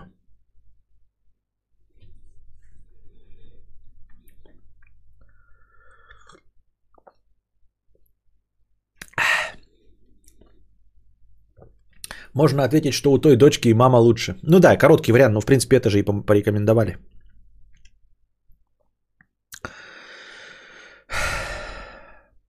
Масленок 50 рублей с покрытием комиссии. Привет, Костя, смотрю тебя, поглядываю, года так с 12-го. Расскажи, когда ты успел сдать на права, а также, может, какие интересные воспоминания с автошколы были, а также дай советы, как сдать вождение в городе. Уже буду четвертый раз пересдавать. Езжу вроде нормально, но вечно попадаюсь на какой-то фигне. Значит так, смотришь ты меня с 2012 года. Когда я успел сдать на права? А, На права я успел сдать в 2003 году. В 2003 году я сдавал на права. А, Как сейчас помню, я потратил, э, ну не я, а деньги родителей потратил на курсы по вождению, соответственно, и на сдачу прав 3,5 тысячи рублей. В итоге я сдавал 8 раз. А, На восьмой раз я сдал. А, Что могу сказать? Мне не нравилось вождение, да, но сейчас на автомобиле с автоматической коробкой передач я 13 лет не пользовался правами. То есть в 2003 году, получив эти права, я больше ни, ими ни разу не воспользовался, вплоть до 2016 года, когда купил автомобиль. Перед тем, как ездить на автомобиле, я прошел курсу по э, э, как не возрождение, как правильно сказать, навыков вождения. Что сделал-то? Восстановление навыков вождения. А, Есть такие курсы, а, ищите на профи.ру специалистов, которые вас, э, ну не на профи где-то вот специальные, да, это те же самые э, преподаватели, которые учат на курсах, но надо найти хорошего, чтобы вам было приятно с ним общаться. Восстановление навыков вождения. Также есть еще контраварийное вождение. Это, ну, в случае аварийных ситуаций, понятно, да, вождение по скользким поверхностям, вот это вот все контрруление. Но вообще восстановление навыков вождения, это как раз-таки вот первое, это мой случай, когда ты долгое время не ездишь. А, по каким-либо причинам. Не было автомобиля, там, я не знаю, жил за границей, эм, вот, может быть, ездил, ну и потом жил за границей, может, как я получил права и не ездил. А, Или восстановление навыков вождения еще также используют люди, попавшие в аварию и э, которым сложно преодолеть вот этот психологический барьер. Они попадают в аварию и очень боятся сесть заново за руль, и им нужно опять пройти курсы, уверенные, где сидит рядом человек со своими педалями, и вместе с ними ездит. Я прошел 10 уроков э, с блестящим, блестящим преподавателем.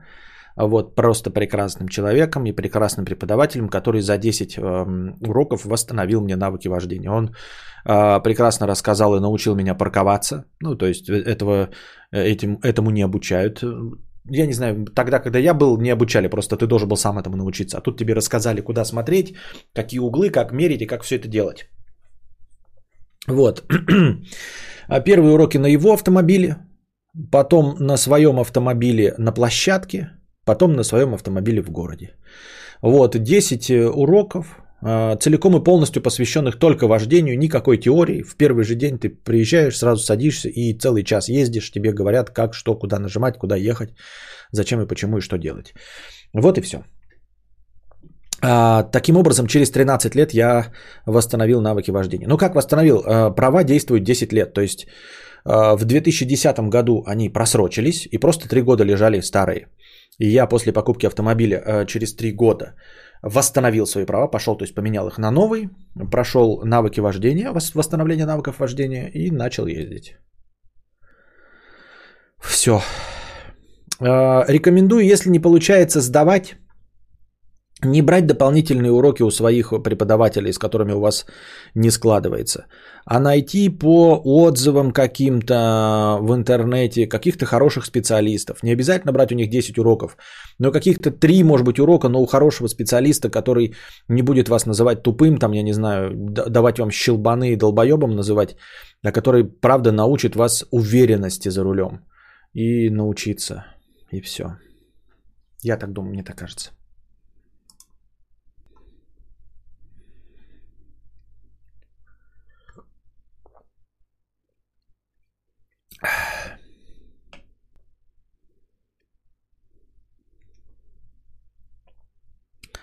Так. Уровень масла надо бы проверить. Э, с чего это вдруг? Хорошо, проверю.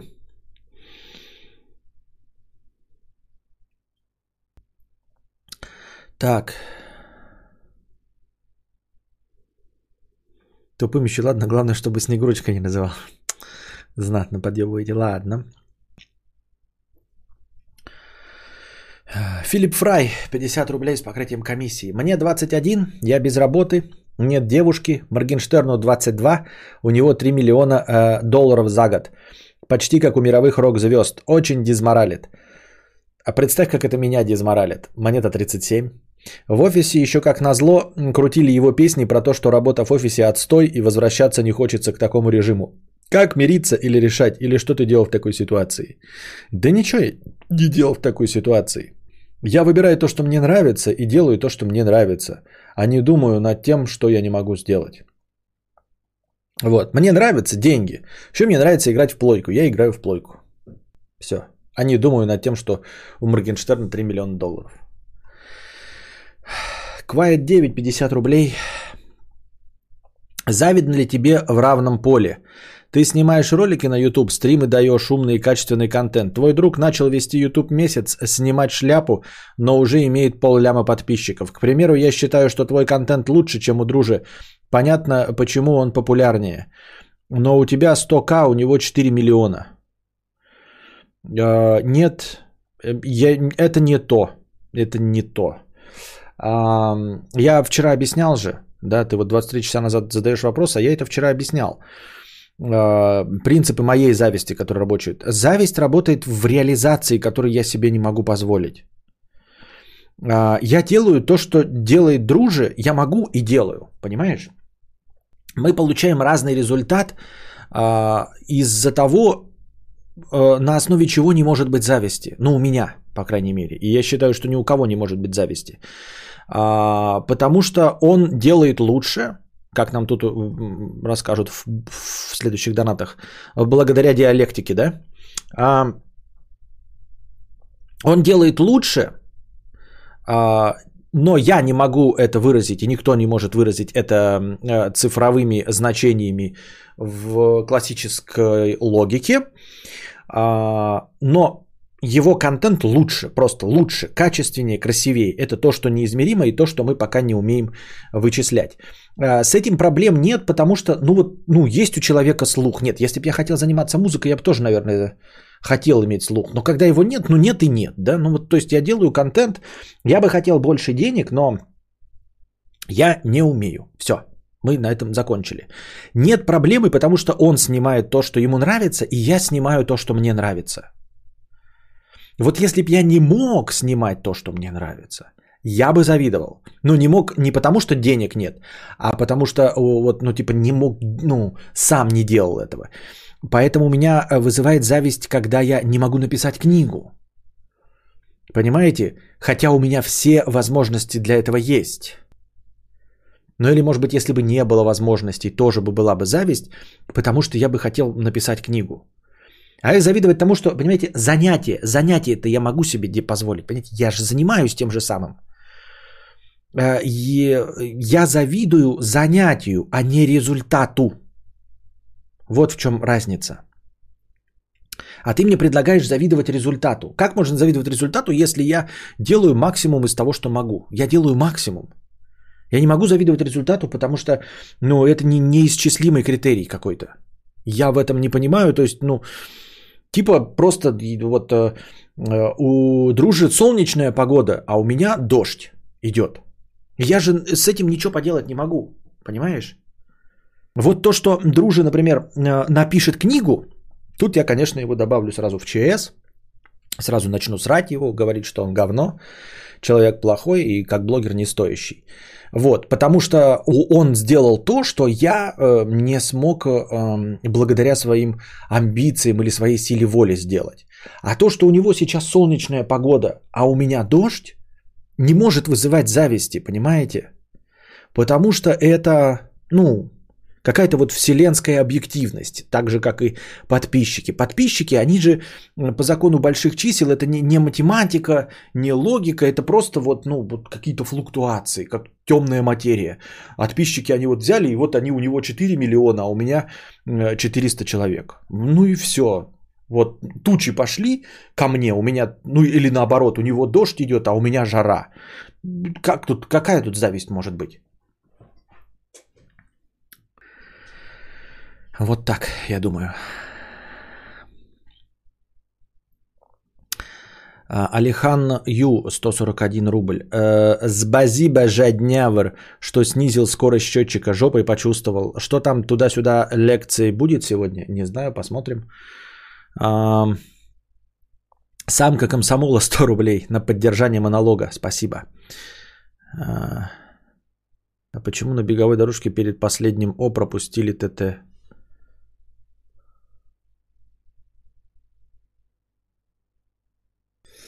Не, неудачная шутка вообще. А не куда дели? Ой, как сложно. Не, это нет. Кукич, 50 рублей с покрытием комиссии. А, насчет концепции об иных силах, которые правят успехом других людей. Может, это проделки злого гения? Рене Декарт, кстати, тем, кто интересуется философией, есть один философ, Матье Бал. Очень рекомендую. Ну, понятно, Матье Бал. Понятно, понятно.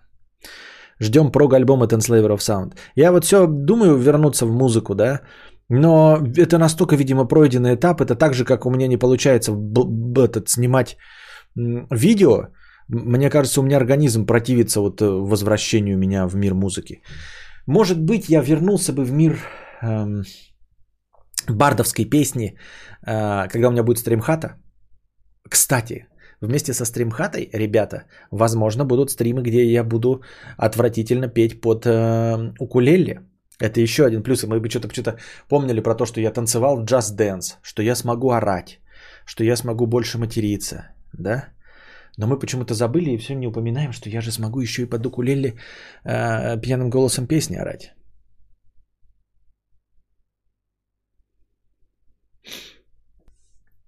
Жиза 10 лет музыки в никуда. Ну как в никуда? Ты же получала удовольствие от этого. Получала удовольствие. Ну и все. Ты, вот это, это как, как старый разговор. Опять взяли его развели. Я прожил с женой 10 лет в браке, а потом мы развелись. Э, жалко 10 лет. Как 10 лет? Ты 10 лет был счастлив в браке. И ты 10 лет занималась музыкой и получала удовольствие от, от занятий музыкой. Что значит 10 лет в никуда? Я закончу заниматься эм, стримингом, стану писателем, я не буду говорить, что вот я потратил столько лет зазря. Нет, я получал удовольствие от этого.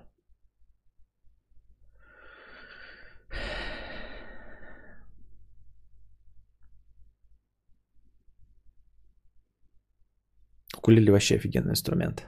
Мне было бы весело, если бы я не старалась, а я старалась. И что, ну, результатов не добилась, что ли? Напомню, ты это, как Кузьма, да? Басист? А.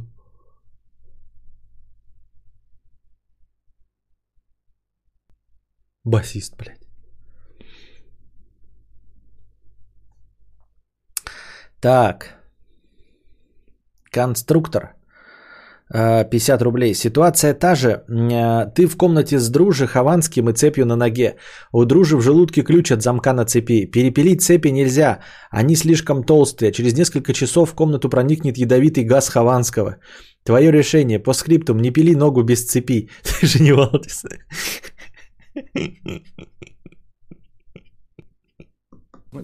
Блять, какой хуйню мне какой пишите, блядь, на, забирай, не буду сейчас говорить.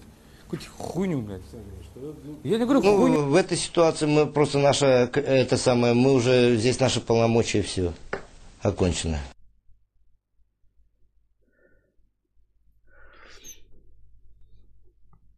Не переоценивай звукоизоляцию в, ст- в стрим-хате. Она же из дерева будет. И чё? Э, я что-то не пойму. А... О чем ты? Не пойму. Я орать смогу, потому что это будет не в этом здании. Э, я, если сейчас пойду в хатон и там заору матом, то в доме ничего не будет слышно. Потому что это другое здание, и между ними прослойка воздуха. Если ты имеешь в виду, что будет снаружи слышно, снаружи будет слышно, мне насрано. Это же мой участок на моей земле. Я там буду орать, и соседи, они и так знают, что я ёбнутый блогер. Чё, для них это не секрет. А, просто они еще услышат, какой я ёбнутый блогер, и все. Э, в этом никакого секрета нет, ребят. Задача стримхата это здесь, в доме, не орать, когда Костик спит.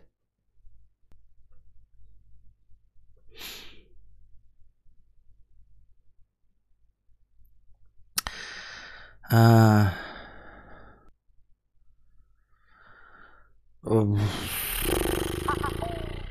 Костик, а вот ты разведешься после 10 лет брака, куда денешь стримхату? Ее нужно на колесиках делать. А, глупое поведение. А, рассчитывать на то, что что-то изменится, ребята. А, и вот, а, несмотря на то, что мне не нравятся твои посылы, да, там типа разводы и все остальное, но в целом, да, как бы, вот ты умрешь, да, или, например, вот ты напишешь книгу, да, разбогатеешь, и надо будет на юг Франции ехать, а куда девать стримхату. Или просто, например, да, а, что реалистичнее. Ну, например, начну побольше зарабатывать и заимею возможность переехать в новый дом, например, да, какой-нибудь. А в новый дом будет получше, но стримхата же там не будет. Получается, я здесь зря стримхату. Ну, это вот, это такое, это сродни э, покупки... Э, не покупки, а Один, ожиданию нового айфона. Аснаров 2. На правах топ Донатеро. Требую? Нет. Прошу лекцию.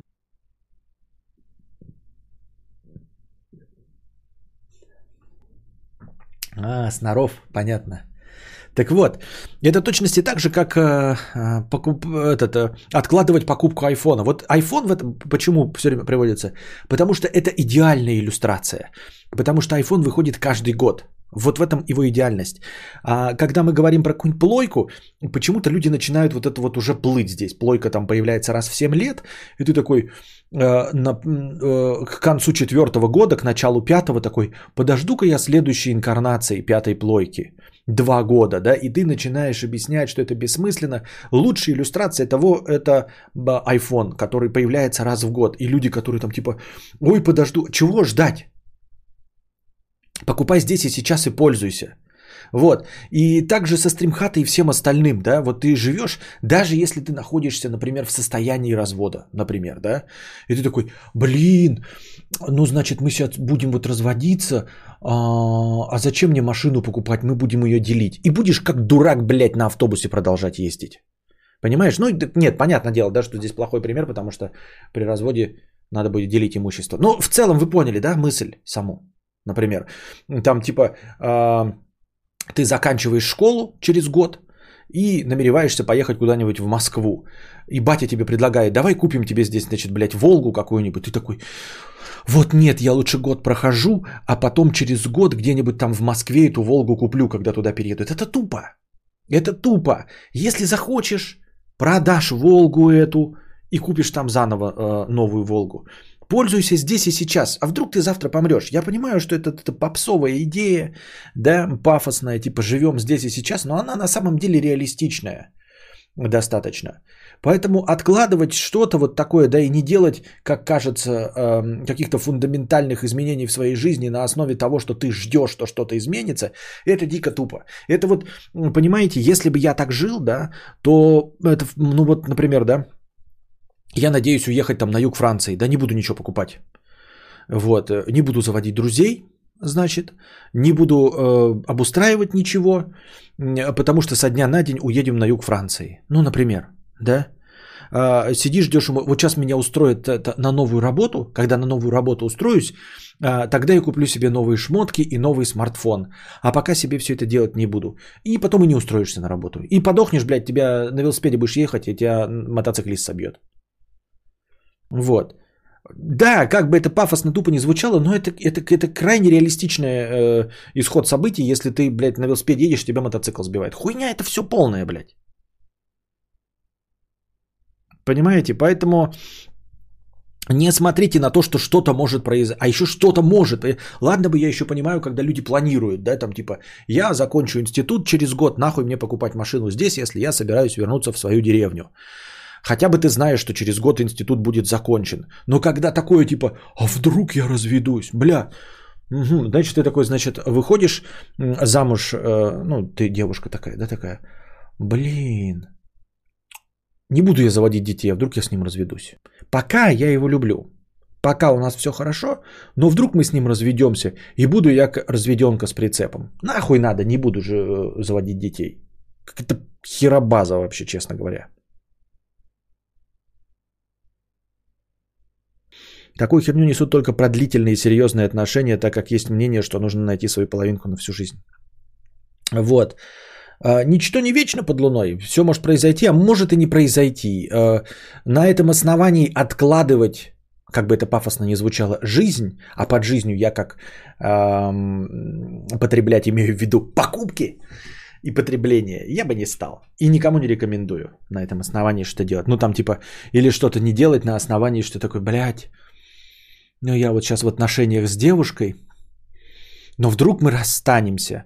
Пожалуй, не буду ей дарить подарки, потому что вдруг мы расстанемся. Такая хуйня, мне так кажется.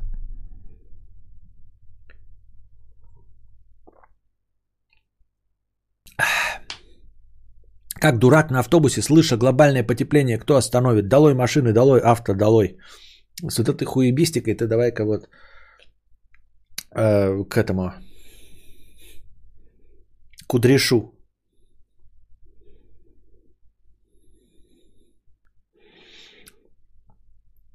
Юиста ходит дележки стримхаты в деревне. На самом деле, ребята, я вам говорил, теперь возвращаемся к реалиям домов. Стримхата это будет ничто. Это будет пустота. Имеет значение а, площадь участка и дом. Все. Все остальное хуета мой опыт подсказывает, как мы купили дом, да, с кучей мусора, с кучей яб- якобы, короче, э, э, построек, э, типа баня у меня была, блядь, там курятник. Это все полная хуйня и мусор, ребята, не влияющий никак на цену. Вы скажете, может, это ты дурак? Нет. А просто я сейчас вижу вот дома, которые строятся вот на пустом участке, дом, да, и стоит.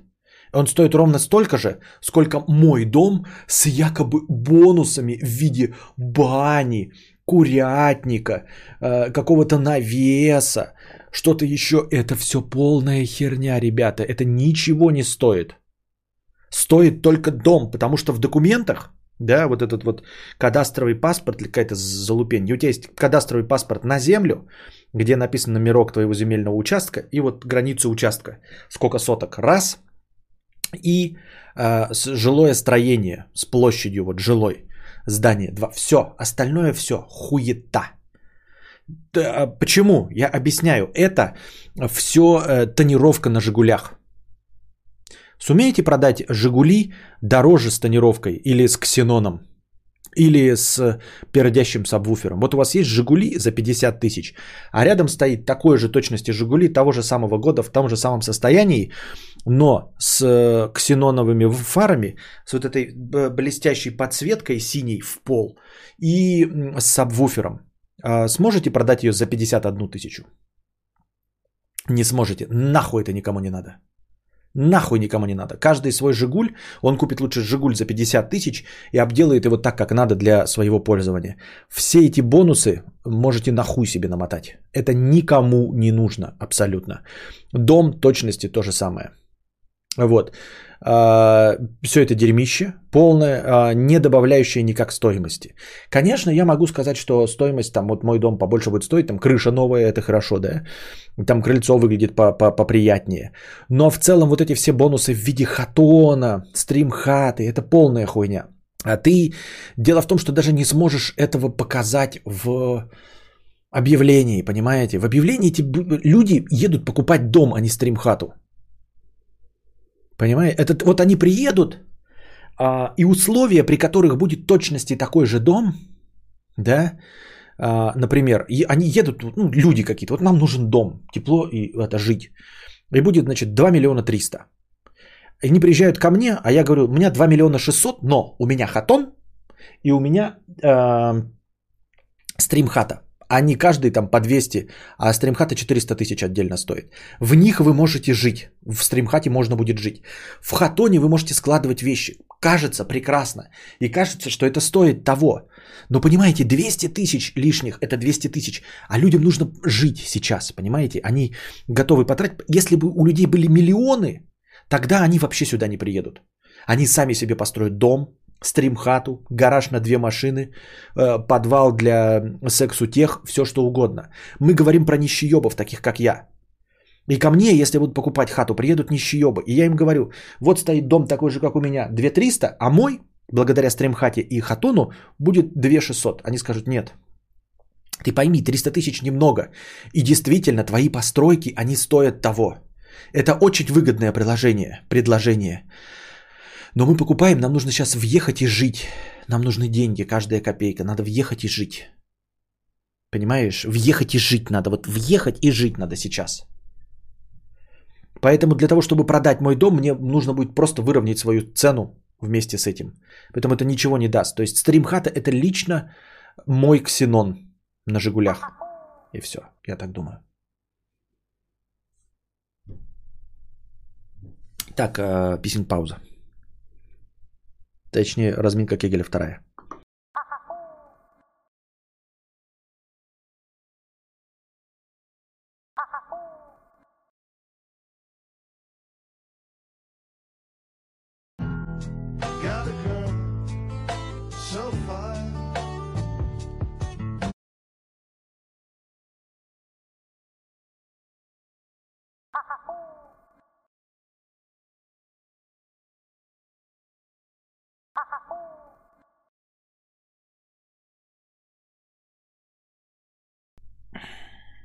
Так.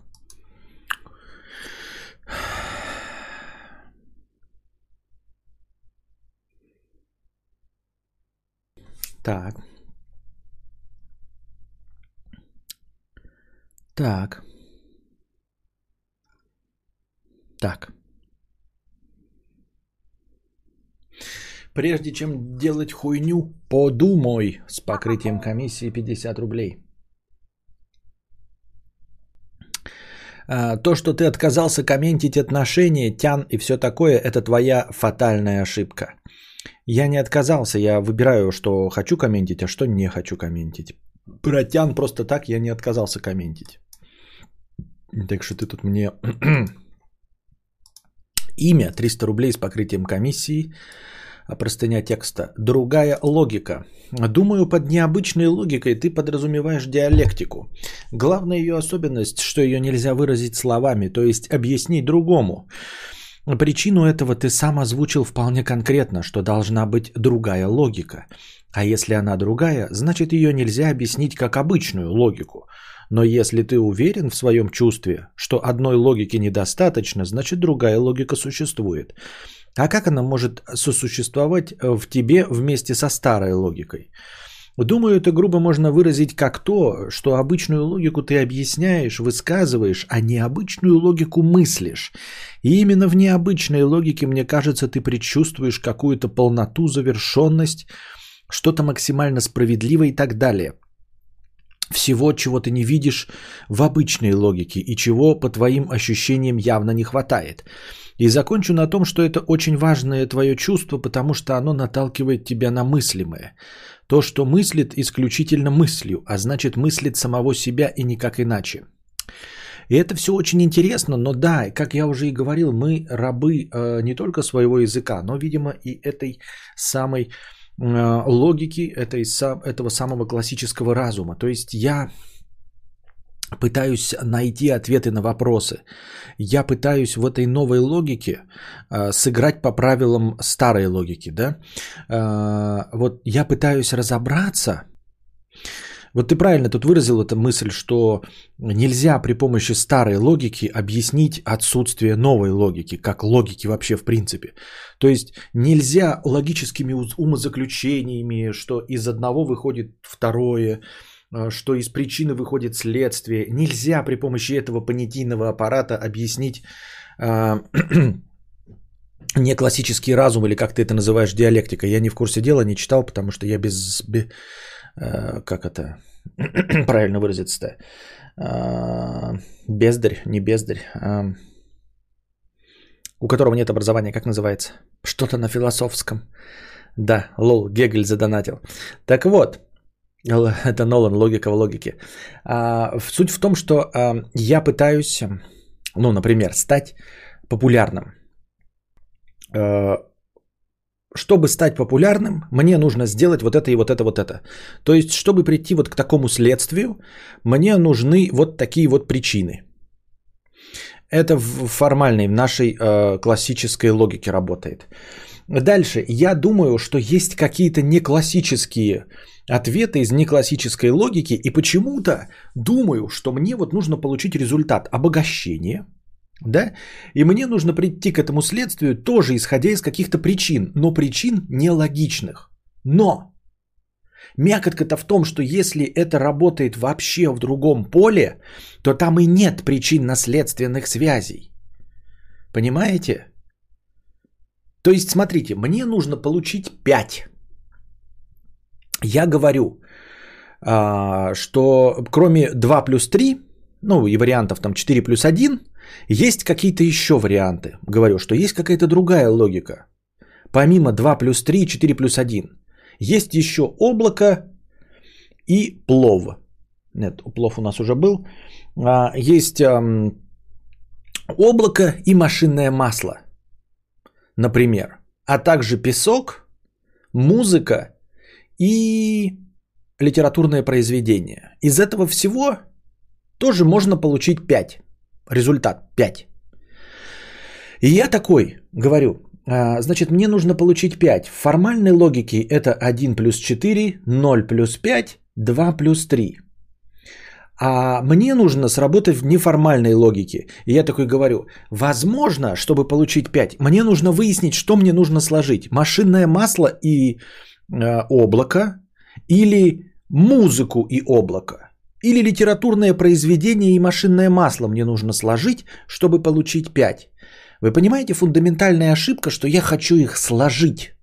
То есть я хочу сработать в области а, таких понятий, как машинное масло и облако.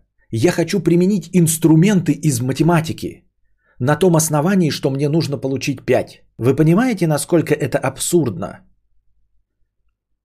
У меня-то, э, это я просто привожу пример, что мне нужно получить какой-то результат. Результат у меня обогащение. Результат этот вполне логичный. Вы скажете, так может быть невозможно получить 5 из машинного масла и облака и вот всех остальных вот этих ингредиентов? Никаким образом. А, я не знаю, можно или нельзя, но я вижу, что а, другие получили. Моргенштерн получил свои миллионы. Сальвадор Дали получил свои миллионы. Стивен Кинг получил свои миллионы. Может, они бонусом получили что-то еще, но сопутствующий результат – это миллионы денег. Меня интересуют миллионы денег. Может быть, помимо 5, там еще получается э, какой-нибудь зефир. Но зефир, на зефир никто не обращает внимания, все обращают внимание на цифру 5 только, да? И я э, нахожусь, э, как бы, как я раб э, своих представлений о том, как это нужно. Я хожу и бегаю, ребята, что мне сложить нужно?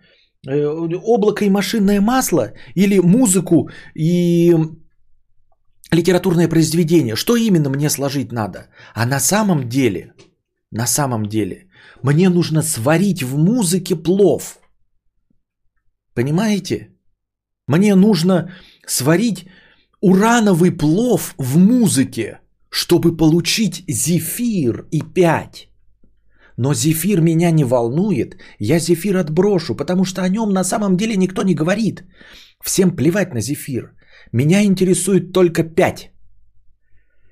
2 и 3 у меня нет. 5 и 0 у меня нет. 1 и 4 у меня нет. В формальной логике я не могу работать. Я бегаю своими представлениями о классической логике и пытаюсь вот сложить машинное масло э, с облаком. А на самом деле мне нужно сварить урановый плов в музыке. И тогда я получу зефир и 5. Но проблема в том, что это все разговоры. Я никак не приближаюсь к пониманию. Я привожу вам примеры визуальные, ну или такие образные. Я надеюсь, что вы улавливаете мысль, которую я хочу подать. Но это меня никак не приближает, потому что это пример. Потому что это не то, как на самом деле обстоит. Я ничего не знаю. А может быть, нужно не варить. Понимаете? А может, нужно просто шлепать по щекам облако. Шлепать по щекам э, не рукой, а пузом. Облако шлепать по щекам, а музыка здесь вообще ни при чем. Понимаете?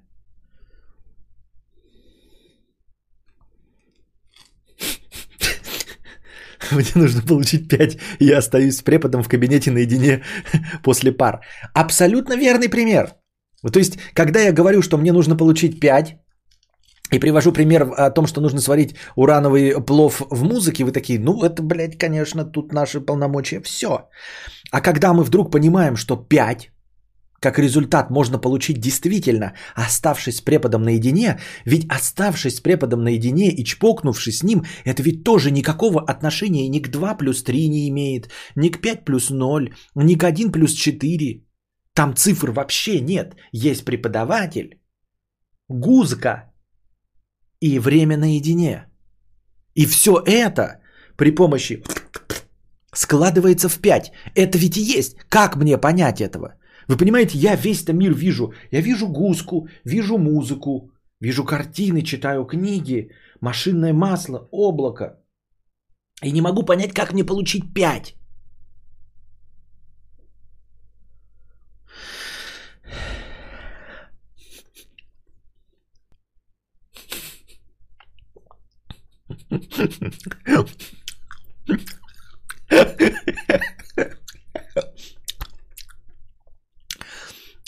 Заходи, послушай мудреца. Каждый день слушаю. Захожу. Мне надо сварить урановый плов в музыке. Послушай мудреца, да-да-да, заходишь. Мне надо сварить урановый плов в музыке.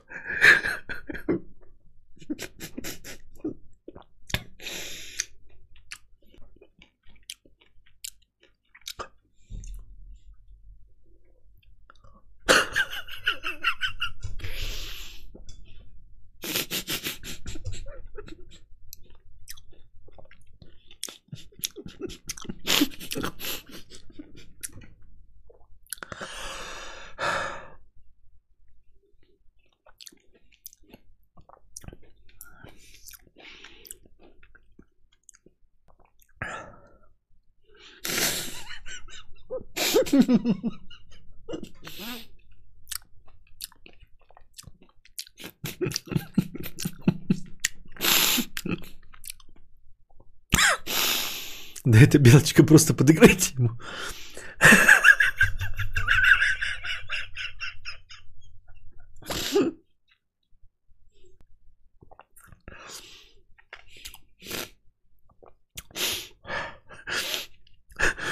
Мистер, медленно положите ваш мандарин на стол и отойдите.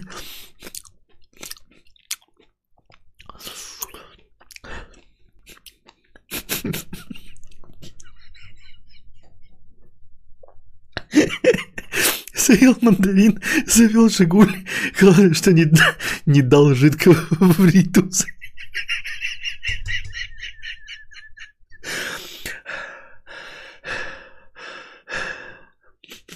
В мандаринах не косточки были, а закладки.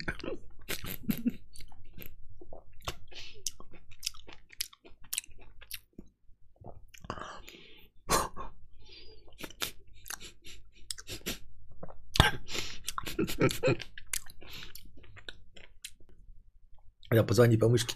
Алло, алло, это Delivery клуб? У вас есть урановый плов, вареный в музыке? Алло, алло, брото.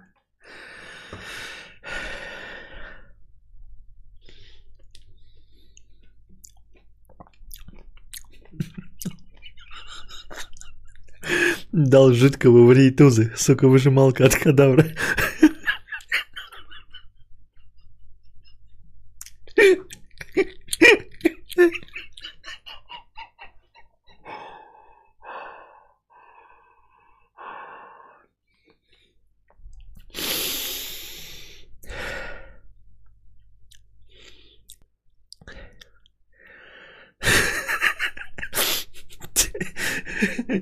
Дал уранового, уранового плова в ритус.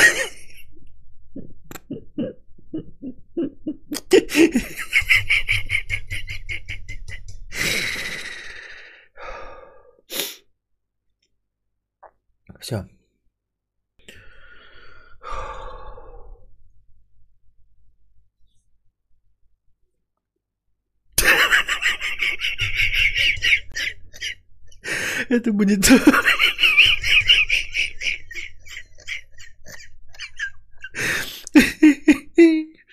Это будет очень...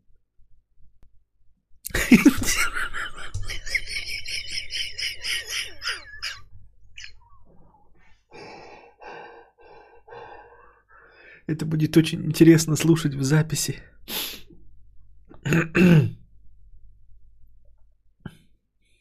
Помню курс логики из института, там примерно такая же поебень была.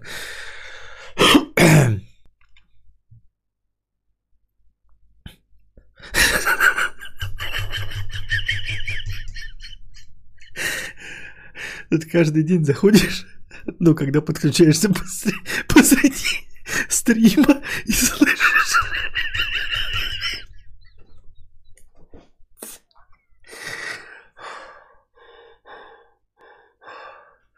Но когда слышишь урановый плов, невольно задаешься вопросом, что в моей жизни пошло не так, как я тут вообще оказался. Скидал стрелка. Представила подобное шоу на радио в машине.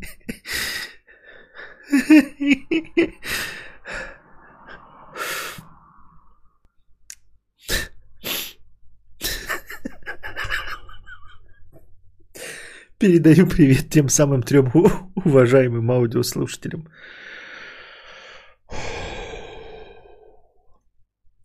Видеоблогер Светлана, 1 евро.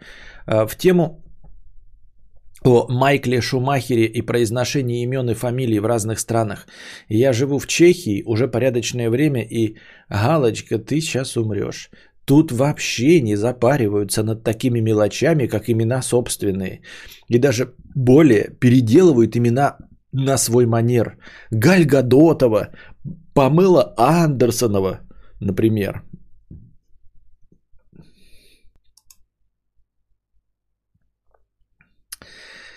Лиличка.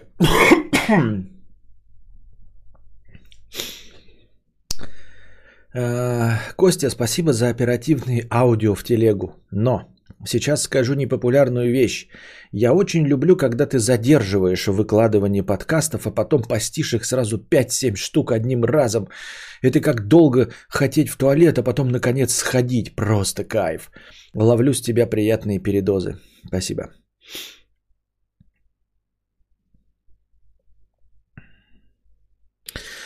А если серьезно, Костя, поебаться с преподом за 5 это то же самое же по доктрине Моргана, что и не бомбить за поворотники?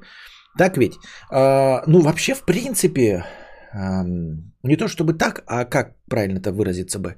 А, ты выбираешь на, правил, не правил, а решений э, всегда, наверное, несколько. Ты просто выбираешь приемлемое для тебя решение. Есть наверняка да не наверняка, а точно, есть э, определенное количество людей, для которых поебаться легче, чем, например, выучить предмет. А есть также равное количество людей, которым, очевидно, удобнее было бы э, прочитать э, учебник, э, понапрягаться несколько ночей, э, подготавливаясь к предмету и сдать, нежели подставлять сракотан например. А кому-то третий вариант легче дать на лапу, прийти и не готовить, и ни в очко не давать. То есть ты выбираешь, что для тебя приемлемее. Да? То есть если ты хотя бы обучаемый, для тебя это важно, ты можешь такой, ну, похрену. Придется выучить. Или можешь вообще отчислиться, понимаешь? Просто а для кого-то ты любишь трахаться. Вот. А, препод тебе не противен. А, знания тебе не нужны но диплом по какой-то причине нужен. Почему бы не потрахаться, да? Осталось найти приемлемое для тебя решение, чтобы разбогатеть. Ну, так 37 годиков ищу. 37 годиков.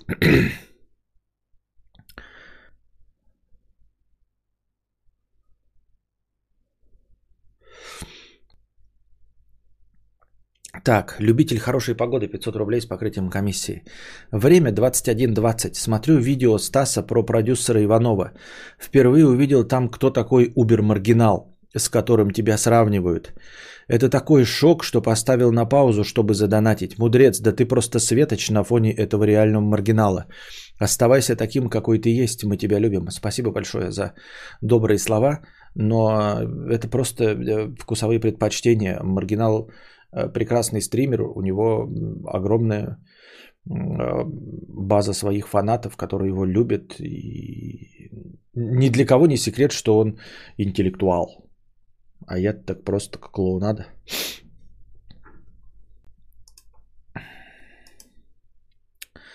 Аноним 300 рублей с покрытием комиссии учеба говна 1.08.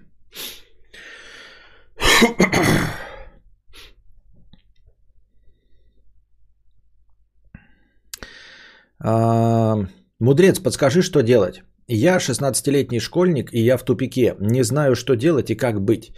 Меньше чем через полгода мне сдавать экзамены по некоторым предметам, не ЕГЭ. Учиться и готовиться к нему. А, желаний у меня не особо много. Я готовлюсь через день, и то мало на пару предметов, а мне нужно готовиться к шести. А через год еще надо сдать международный экзамен по английскому языку, к которому тоже стоило бы начать готовиться. Все это делается для того, чтобы поступить в какой-нибудь иностранный вуз, а не остаться в шараге в родном Казахстане. Ясное дело, что для меня это единственный шанс свалить. Э, и профукать это непростимо, непростимо для самого себя. И важность всех этих тестов и экзаменов чрезвычайно важна для поступления. А я сам это прекрасно осознаю и понимаю, но делать что-либо мой мозг не хочет. Как это побороть и как начать зубрить весь материал, чтобы набрать нужные баллы? Как перебороть нежелание учиться и, наконец, взять все в руки? Как до конца осознать, что это не какой-нибудь фуфел-муфел, а реально важная херь? Что ты делал в такой ситуации? Хэштег Ауди, хэштег лекции топ. К сожалению, у меня ответа на твой вопрос нет, иначе бы я не был отчислен и имел бы какое-нибудь образование, работал бы где-нибудь в Америке, в Гугле, и с вами бы тут ляса не точил. Я думаю, что, во-первых, а, Тебе нужно перечитывать вот этот вот донат, который ты написал, в котором вся логика, почему тебе нужно обратить внимание на свою учебу, объяснена. Четко, лаконично, кратко и понятно для тебя же самого. Тут все есть, тут тебе написано, что это шанс покинуть Казахстан, что это нужно тебе, что готовиться нужно к шести предметам, а не к двум. Ты все объяснил. Вот это как про преподавание. Когда объясняешь кому-то другому, ты сам лучше начинаешь разбираться в вопросе. И также здесь, ты написав этот донат, ты сам его читай каждый день, каждое утро просто начиная с чтения этого доната.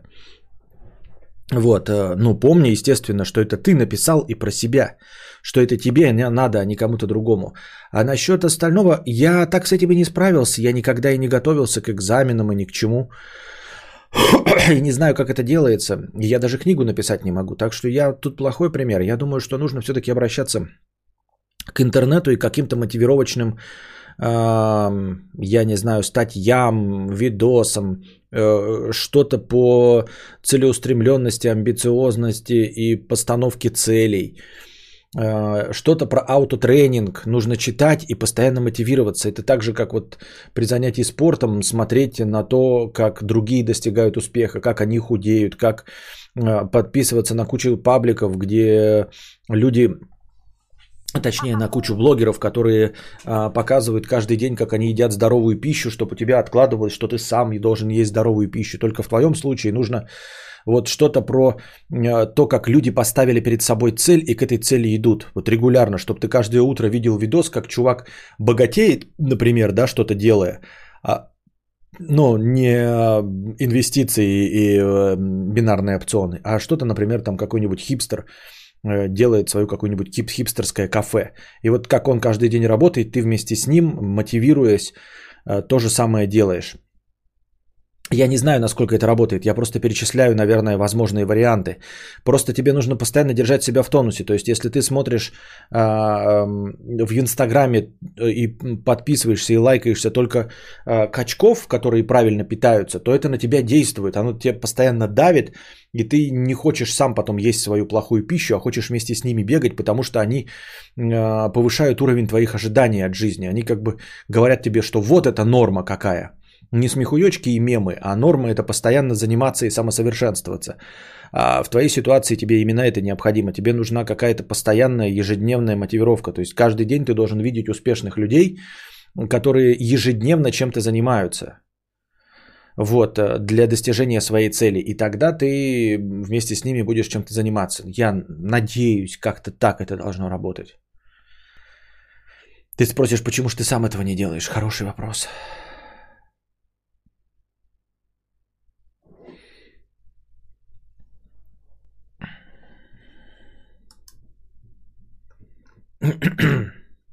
Лона Чебурашки. Это я читал. Гоша 50 рублей. Привет, Костя. Сегодня у подруги ДР было. Там они выпили, и я решил уйти, потому что стало обидно. Вот зачем так поступают? Справедливо. Я бы даже сказал «да». Димасик, 50 рублей. Кадавр. Пробовал Айкус. Как тебе? Или говна? А, именно IQOS я не пробовал. Хотя, подождите, пробовал ли? Пробовал ли, главное, еще спрашиваю. А, возможно, пробовал. По-моему. А может и да.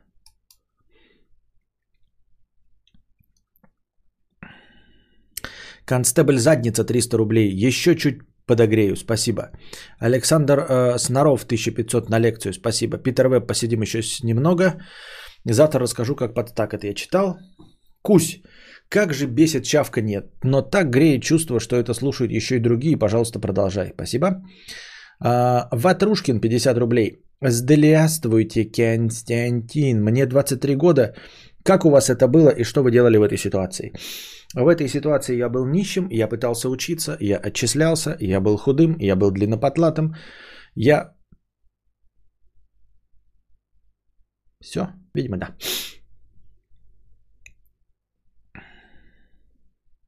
Мякотка кадавра 50 рублей с покрытием комиссии. Ну вы, Константин и укулеле так стрим хату вымогать. Давайте донатить, пацаны. Братишка курит шишку 50 рублей. Сегодня в чате мне ответила букашка. Она точно меня хочет, иначе и быть не может. Милочка, у меня вообще-то жена и дети. Этот радужный праздник не для тебя готовился. Ты, конечно, самая милая девушка из всех, что я встречал на белом свете, но ты не будешь моей девушкой. Понятно?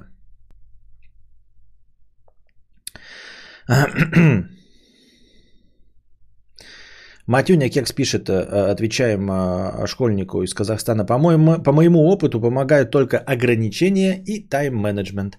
А всякие мотивирующие видео работают максимум 5 минут. Вот такой опыт. Александр Снаров, 2000 рублей. Первое, не Шаров, а Снаров. Второе, на правах топ-донатора требую, нет, прошу лекцию.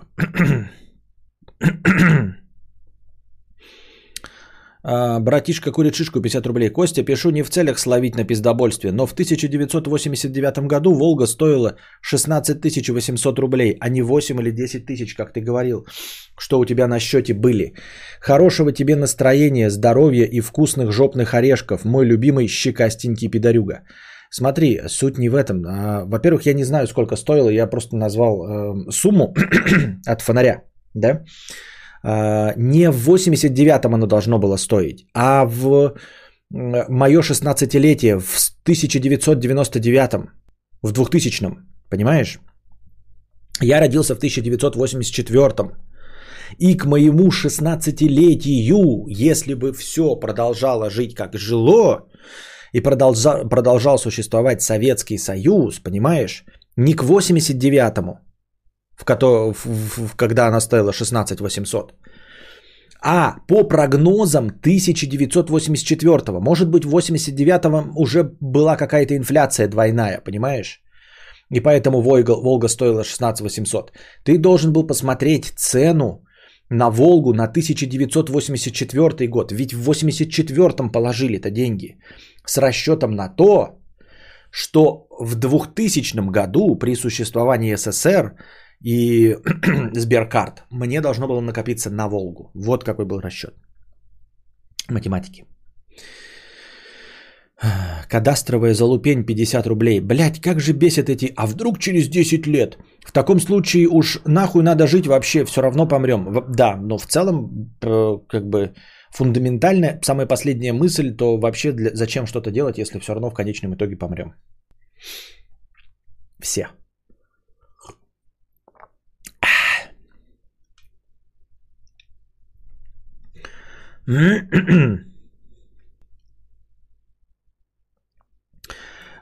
Букастинка Косявр, 50 рублей. Сегодня так нормально донаты сыпятся. Люди жаждут услышать лекцию, они у тебя интересные. Удали, пожалуйста, мои 50 рублей из настроения. Это целевой царский донат на лампочку в твой стрим-контейнер. Понятно. Прозрачная копоть, 50 рублей. Привет, Костя, с покрытием комиссии. Спасибо за покрытие комиссии. Привет, Костя. Уже месяц жить не хочется. Все заебало, с работы ушел из-за этого. Я сам нищий мудак, но и того лишился. Осталось 40к и вопрос к тебе. Что мне лучше сделать? Начать искать работу? Могу два месяца жить на это. Или уехать на юг на месяц? От этой бытовухи тошно и мысли только о самовыпиле. Честно говоря, я не знаю. Вроде бы, ну, самовыпил мы, конечно, осуждаем, Вроде бы, да, поехать на юга и развеяться было бы неплохо.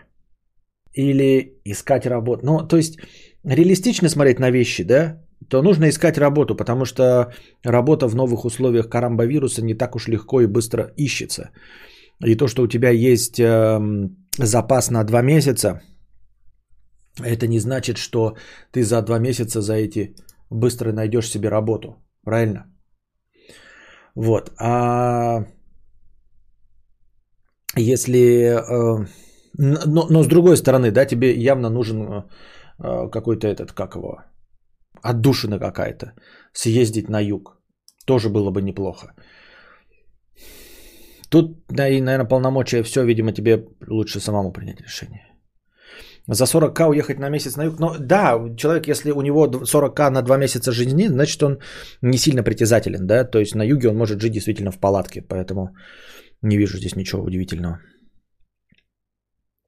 Ангелина пишет, работы выше крыши. Да. Езжай на юг и ищи тут работу. А, на юге работа выше крыши. Понятно.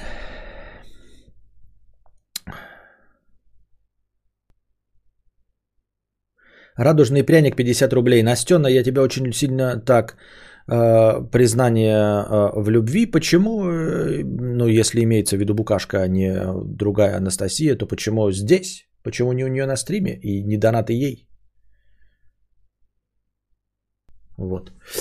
А если вы хотите признаваться в любви букашки, то ей на стриме. А если нет, если Анастасии, да, какой-то другой, то, ну, не какой-то у нас еще здесь донаторша Анастасия, то Анастасия вам тут признание в любви и говорят, будьте его девушкой. А, нет, это именно букашки, тут написано потом обращение букашка, вижу, да. А значит, все-таки, э, значит, все-таки букашки. Пукич, 50 рублей э, с покрытием комиссии. Э, спасибо. Что за ссаный Кукич тут появился? Долой самозванцев. Понятно.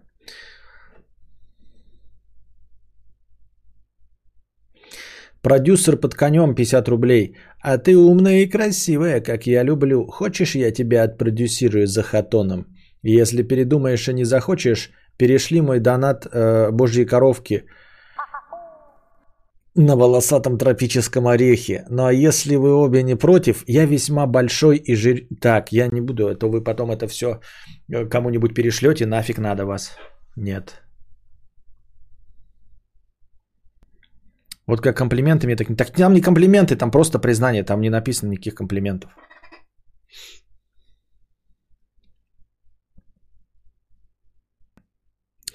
Сдается мне это старый мем «Вбей на ютубе радужный прянь». Не, ну я не буду вбивать. Что, я сейчас буду ютуб смотреть? Ты бы пересказал, что за мем. Тогда мы поняли. Так. Дрю 500 рублей. Может, четко неправильно написал или не так понял в правилах использования телеграф. Извините. Про пожертвование. Так. Это как сегодня в одном телеграм-канале была запись, типа Россия пожертвовала 1 миллион долларов на нужды Кении или Конго, не помню, для борьбы с коронавирусом. И все начали возмущаться в комментариях, типа России денег больше девать некуда. А вы знаете, сколько стоит дом на Рублевском шоссе и сколько таких домов, а, дебилы? Но ведь никто не уточнил, что пожертвовали вакциной. Нет, ты воспользовался телеграфом правильно, только я не понял, что ты хотел сказать. А, какой посыл твоей мысли был? Не очень понял. Что нужно? Что? Что типа люди полыхают от того, что помогаем Кении, и ты говоришь, что э, вот, ну это, во-первых, стандартно, да? Ученый изнасиловал журналиста, старый добрый мем. Э, но это не отменяет того, что, в принципе, почему мы Кении помогаем. Какая разница, вакцинами или нет? У нас что, эм, все люди вакцинированы, чтобы мы Кении вакцинами помогали? Ты так говоришь, как будто бы это аргумент за. Дескать, 1 миллион долларов вот пожертвовали Кении в борьбе с коронавирусом. Это так мало, ведь, ведь дома на Рублевском шоссе стоят дороже. К тому же пожертвовали не деньгами, а вакциной. И чё, блядь? И чё, с какого хуя мы должны Кении помогать? Кения это, блядь, кто?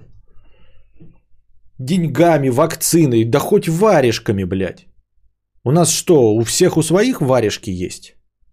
Или у нас все свои вакцинированы? Нет, схуяли мы помогаем каким-то кенийцам.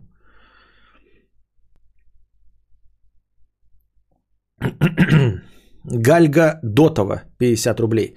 Вот бы сейчас плова въебать, но он и сам бы мне въебал, ведь он урановый. Все ясно с вами.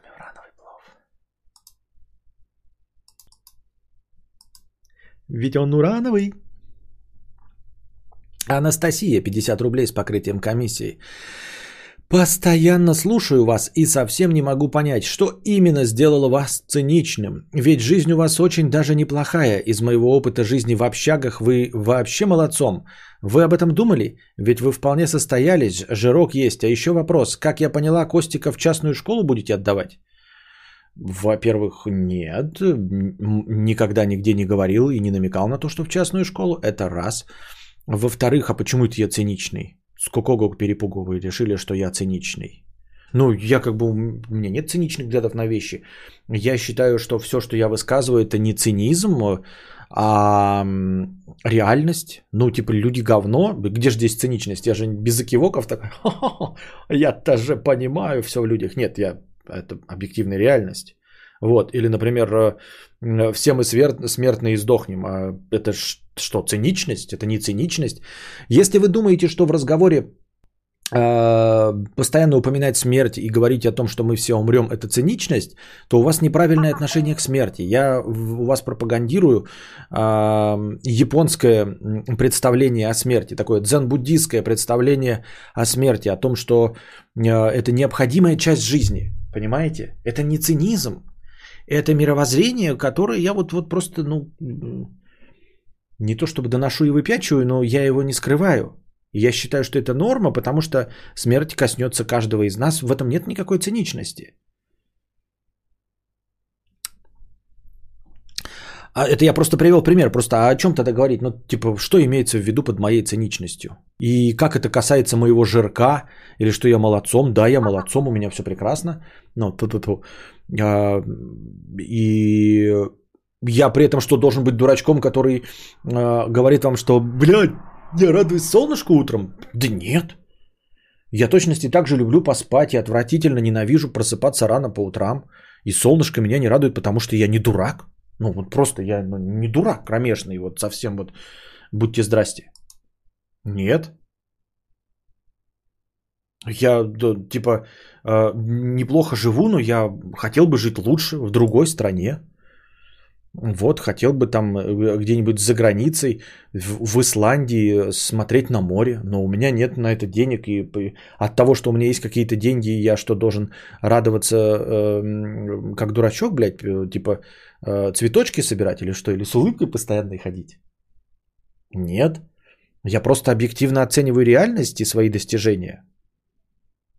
Я так думаю, мне так кажется.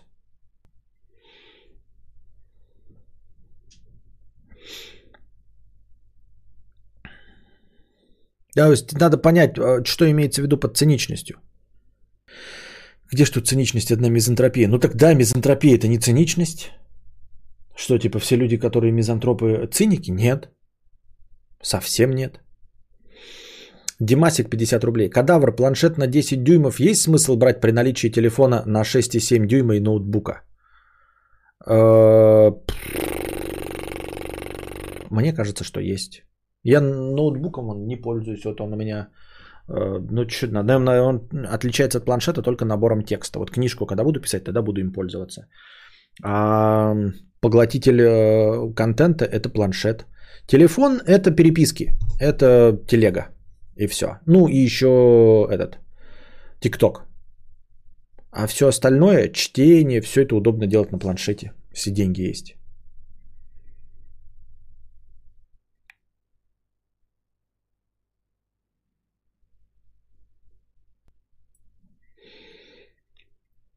А прозрачная копоть 50 рублей. А ведь я и не подумал, спасибо тебе и чатику, можно в Сачах или Геленджике найти работу и перебраться туда жить. А там жить и квартиру продам.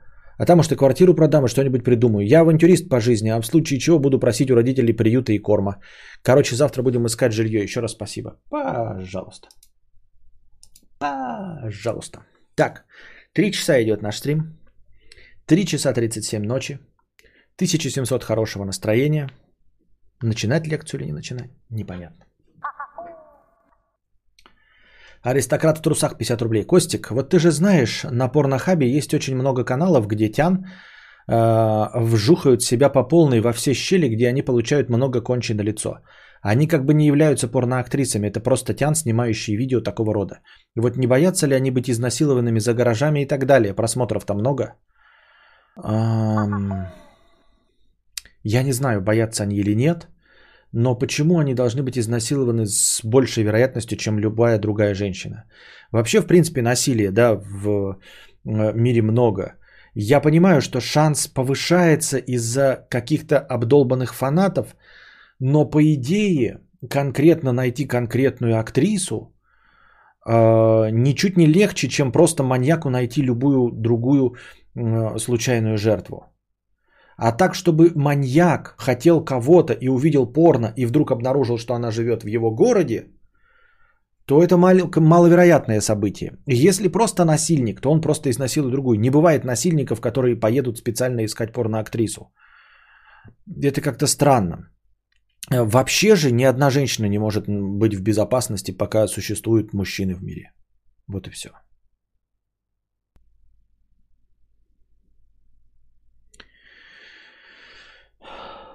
Гальга Дотова, 50 рублей. Про частную школу для Костика было на том же стриме, где ты рассказывал, что учился на стоматолога и обсуждал гранатовый сок для поднятия гемоглобина. А, на этом стриме. И, видимо, никого, кроме Анастасии, на том стриме не было, даже тебя. Я в это время, видимо, варил урановый э, плов в музыке. Понятно.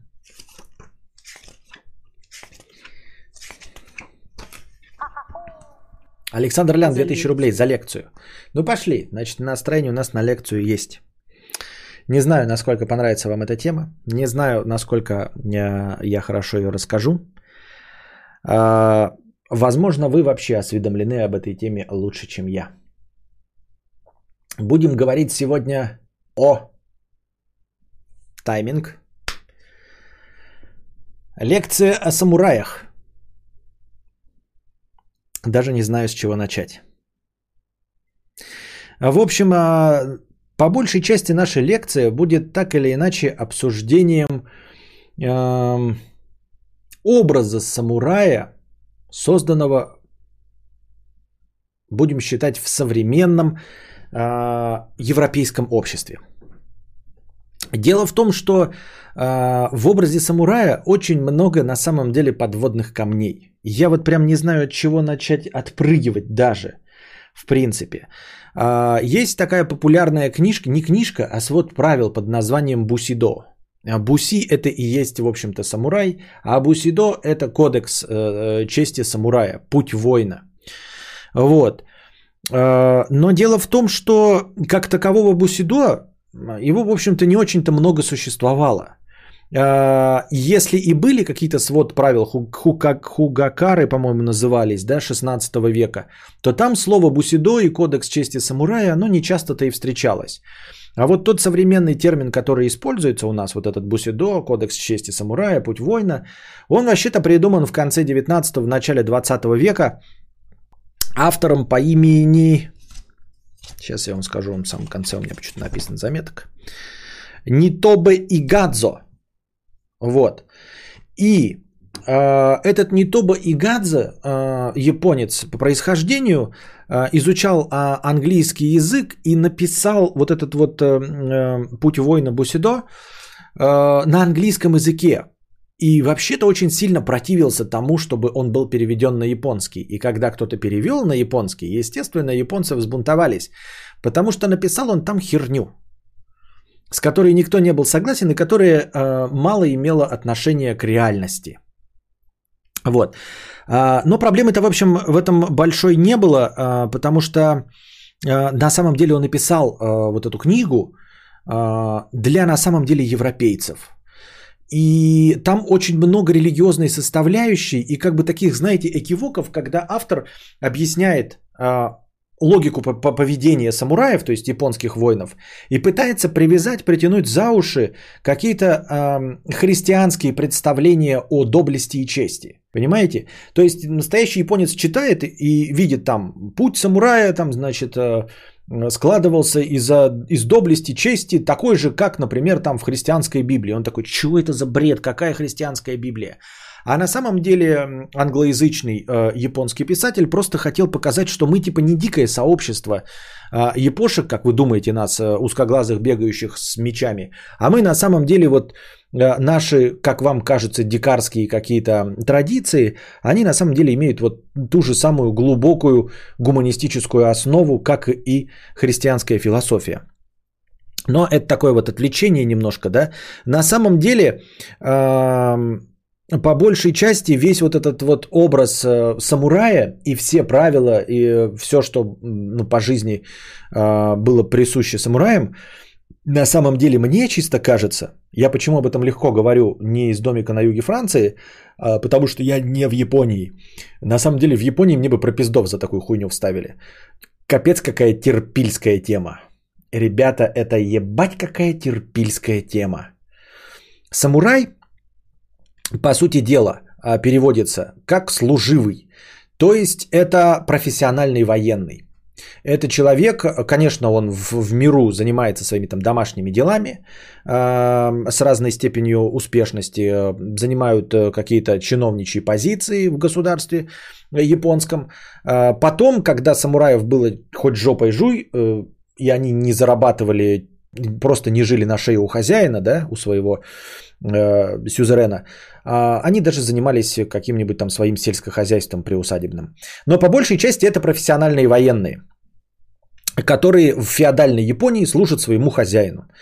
Вот, и целиком и полностью как бы ему принадлежат. А, Бусидо, Харакири, Васаби, Хаджиме. Все правильно. А, этот набор слов это Ични Санси, Горо, Сичхач, Кудзю, как, бы говори, как, как говорится у нас а, на курсах карате. Так вот, смотрите, какая тема. Бывали разные самураи, да, вот есть просто военные, есть чиновники, тоже самураи, то есть, которые просто вот прям занимаются государственными делами, но формально тоже самураи. По сути дела, это то же самое, что дружинники при князе. Профессиональные военные. Ну, то есть князя откуда-то нанимали, да, какие-то племена. У него был отряд а, вооруженных а, здоровых лбов, берсерков, которых нужно было содержать. То есть какое-то вот поселение э, платило им э, денежку, ну и кормило, обувало, чтобы эти люди тренировались, были в постоянной боевой готовности и могли защитить их от, бега, от набегов э, татар, половцев и прочих монголов вместе с печенегами. Ну и, в общем, как-то примерно так же в феодальной Японии жили и самураи. Для них был придуман этот вот э, кодекс чести, но дело в том, что сами по себе самураи существовали там чуть ли не с 8 века, да, по 1800 э, э, какой-то там лысый год, когда их упразднил император, просто вот как понятие самурай упразднил. А кодекс чести, например, Хагакуры написан э, в 16 веке. Ну, то есть буквально когда уже прошел золотой век самураев. А золотой век самураев это эпоха Тагукава. Эпоха Тагукава, чтобы вы понимали, в Японии это когда какой-то вот из феодальных домов, типа э, вот как э, в «Игре престолов» были э, Старки, Ланнистеры, да, и на троне сидит какой-нибудь, вот был Багр, ба, этот, Баратеоны сидели, да, это значит, что была эпоха Баратеонов, то есть если бы это была Япония, наша в «Игре престолов», я это объясняю, потому что мне самому это было непонятно, я это вот еле-еле улавливаю как-то вот на, так, на таком уровне, и когда читаешь про историю Японии, да не понимаешь, эпоха чего, что, блядь, что, имеется в виду, эпоха Тагукава, это значит, что какой-то из домов феодальных э, занял императорский престол, вот. А, как э, если бы это было в «Игре престолов», то когда Роберт Баратион сидел на престоле, эта эпоха бы называлась бы эпоха Баратиона. Вот. Э, Золотой век самураев был. И вот написано был, значит, этот кодекс, в котором э, был огромный свод правил, как себя вести, значит, этому самураю. А, и он такой полуфилософский трактат. В общем, на основе религиозных мировоззрений, на основе того, как себя надо вести, и вот этот свод правил, он касался абсолютно всего в жизни самурая. Э, то есть это было достаточно подробное книженце, э, начиная от того, что нужно просыпаться, там, как э, пить воду, в каком объеме есть рис, что делать, в каком порядке и как принимать решения. Самое важное это значит вот я сейчас сначала поясню некоторые моменты, а потом выскажу свое мнение.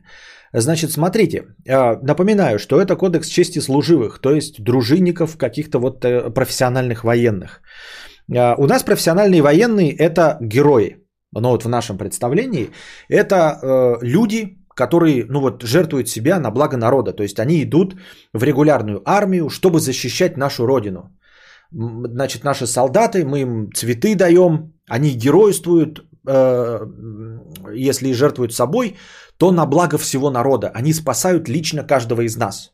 Правильно? И вот такое геройство. И мотивируются этим, что они останутся в памяти как герои. А, значит, а самурайская концепция состоит в том, что служение своему господину. Несмотря ни на что, ты принадлежишь господину, и вся твоя жизнь принадлежит господину. И чтобы ты в этом не сомневался, а, тебе преподносится смерть как не только ожидающая каждого из нас кончина, но и как необходимый атрибут чуть ли не жизни самурая. То есть самурай как бы состоявшийся, когда он умер не от старости, а когда он умер, отдавая свою жизнь за своего сюзерена, за своего хозяина, за своего, грубо говоря, помещика. Понимаете? То есть вот это вот буддийское отношение э, к смерти, что, ну, типа, смерть, там, переродимся, все дела, но на самом деле э, смерть настолько ничтожна, что э, путь самурая это не цель, это просто вот движение куда-то. И самое лучшее это отдать свою жизнь за своего хозяина. Вы понимаете, насколько это рабская позиция? Вот. А, ну, у них, естественно, есть вот иерархия, есть чиновничьи, там самураи и все остальное. Главное, что каждый самурай должен подчиняться своему хозяину. Хозяин это вот высокопоставленный, он тоже сам себя там самурай называет, э, даймё. Ну, то есть как-то генерал. По сути, по всему этот вот этот сюзерен и помещик. Напоминаю вам, те, кто слушает мои лекции впервые, я все пизжу, я рассказываю чисто для прикола. Поэтому ловить меня на лжи не следует. Так вот, самураи должны подчиняться своему хозяину даймё. Это какой-то высокопоставленный э, господин. Вот. А, дальше что? А, ждешь приказаний господина вне зависимости ни от чего вот этот свод правил написан. Я сначала скажу, кем он написан. Блять, где он? Где у меня все это? Он написан неким Тори Мототадо. Мототадо, фамилия такая у него, Мототадо. Вот, эти правила касались, как я уже сказал, всего. Как мыть руки, как есть, как себя вести. Значит, самурай не должен был э, вступать просто так в битву, э, не должен быть э, вспыльчивым, а, потому что это была феодальная Япония, и по большей части, ну, такое вот беззаконие. То есть вы могли э, повздорить с другим каким-нибудь даймё, ну, твой хозяин даймё повздорить, ну, и вы будете, как их слуги, насмерть биться. Вот. А, не должно быть такого, что ты, а, самурай, повздорил с другим самураем, слугой другого даймё, и вы начнете битву, как бы поставив под угрозу жизни своих даймё. Вот. Если э, кто-то из вашей банды, например, вы идете по улице, э, ваш господин Даймё, и впереди молодой самурай из вашей группы вступил в конфликт с каким-то другим самураем. Вы должны не бросаться за своего там товарища вместе с э, и, и биться с вражескими самураями. Нет, вы прежде всего должны встать рядом со своим хозяином с, с копьями, ждать его приказаний, а, и готовыми быть защитить его во что бы то ни стало. То есть, понимаете, а, мы не русский за русского, за своего, да, там, как и американцы тоже мы своего а, Райана, ну, спасение рядового Райана, помните, своего последнего вытащим. Нет, главное это хозяин. То есть, если, например, нашего бьют, но тут стоит хозяин, мы будем стоять и защищать хозяина и его спокойствие – а нашего пускай пиздят, как бы, грубо говоря. Понимаете? То есть совсем другое представление. Главное это хозяин. И мне кажется, это довольно рабская позиция. Вот. А друг за друга мы не, за, не горой. Вообще нет такого друг за друга. Потому что там нет друзей. Есть только даймё, хозяин. И все. Вот. Плюс еще там а, в, вот в этом а, в 16 века писанине указано о том, что нужно, значит, почитать родителей. Да? А, естественно, это, эту книжку популяризировали. Вот. А, довольно этот романтический образ. А кто будет против? Родители будут против, потому что там, э, значит, э, практически везде в этой книге э, встречается о том, что нужно уважать родителей, там, содержать их, тратить деньги на дом. Самурай должен быть бережлив, но не скуп. Он должен не бояться тратить деньги на свой дом, то есть на свою родню, на, вот, на содержание своей семьи. А относительно своих там хотелок, он может, конечно, и по бережничать, поскупствовать. Поэтому, естественно, никто не против, чтобы такие правила были. Но самое интересное, да, вот я сейчас постоянно делаю акцент на том, что нужно защищать даймё, что каждый самурай живет ради даймё, что жизнь и спокойствие даймё в, пе- в первую очередь. А, напоминаю вам, возвращаемся на несколько секунд назад, что написал вот этот Хагакуры – Некто Тори Мотатадо, который был, как вы думаете, а, низкоуровневым самураем? Конечно нет. Он был даймё. Ну, то есть, неудивительно, что помещик пишет э, свод правил для крестьян, где все пункты сводятся к тому, что крестьянин его должен подчиняться помещику во что бы то ни стало, что для него помещик бог и царь, и что величайшее достижение – это отдать жизнь за своего помещика. Кто мог такое написать? Конечно, помещик. И это тоже написал Даймё, естественно. А кто бы вы думали? Вот. А, значит, присущие качества, которыми должен обладать а, самурай, значит, отвага, мужество, храбрость, терпение, а, почтительность к родителям, как я уже сказал. Вот. Э, это все прекрасные качества, да, описываются э, в, в этой книжке. Конечно, все хотят им следовать, и всем нравится этот образ самурая, который мало имеет отношения к реальности. Есть также представление о правильном и неправильном, но они такие тоже немножко религиозно-созерцательные. О правильном и неправильном, не о добре и зле, а о правильном и неправильном. То есть правильное не равно добро. Не всегда, точнее, равно добро, а неправильное не всегда равно зло. То есть, понимаете, первично, конечно, это отвага и э, самопожертвование э, в сторону своего, э, в общем, Э, как это, в пользу своего сюзерена, в пользу своего хозяина. А все остальное как бы не очень. Вот. Э, друзей. Как подбирать друзей? Значит, самураи должны, естественно, дружить только в группе самураев, которые тоже э, принадлежат э, одному хозяину. Вот. И выбирать среди них нужно только умных и смелых. Это тоже очень странная позиция. То есть, как бы вы в одном отряде э, не каждый за своего горой. Ну вот как вот в американских фильмах тоже. Как бы ни был наш дурачок полковой, да, но мы за него все равно отомстим, все равно он наш. Нет у них такое, не такое представление. Дружить только с самыми лучшими. Только вот непонятно, а остальные что просто вот типа... Ну вот есть у нас Валдис, Валдис и самураи. Мы с ними дружить не будем, они так и будут неприкаянными долбоебами в нашем отряде, бесполезными. Видимо, так и происходило. Вот.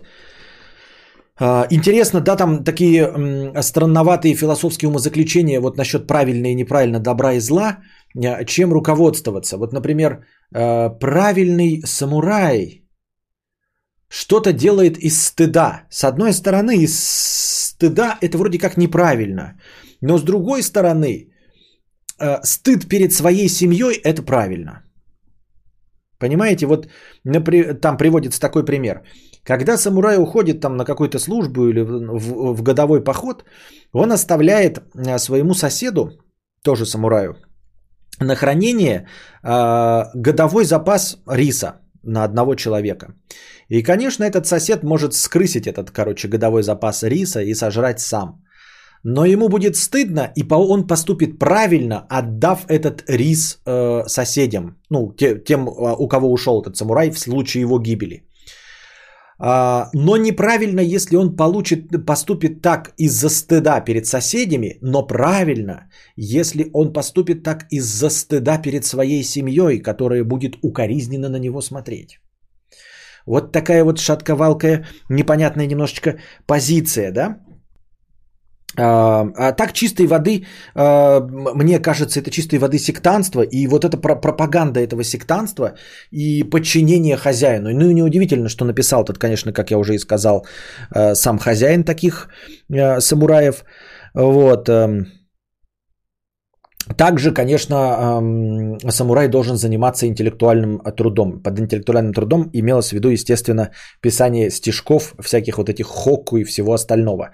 Но но при этом, конечно, самурай не должен э, заниматься этим слишком усердно. То есть он не должен стать таким вот художником или поэтом, потому что иначе тогда он размякнет и не будет э, берсерком, не будет отважным воином. Поэтому он просто должен как интеллектуал, как человек созерцающий, как пренебрежительно относящийся к смерти, должен уметь писать стихи и в последнюю минуту своей жизни он должен говорить правильные слова, да, даже будучи зарубленным там, да, по кодексу чести самурая его спрашивают, вот он истекает кровью, кишки наружу, спрашивают, как его зовут.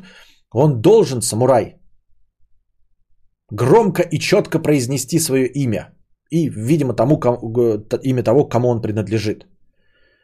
Хотя, по сути дела, это как-то странно, да, смотрится. Ну, ты уже помираешь, какая в жопу разница, кто ты такой. Но должен четко и вот громко произнести, иначе ты не самурай, а, в общем-то, говно какое-нибудь. Вот.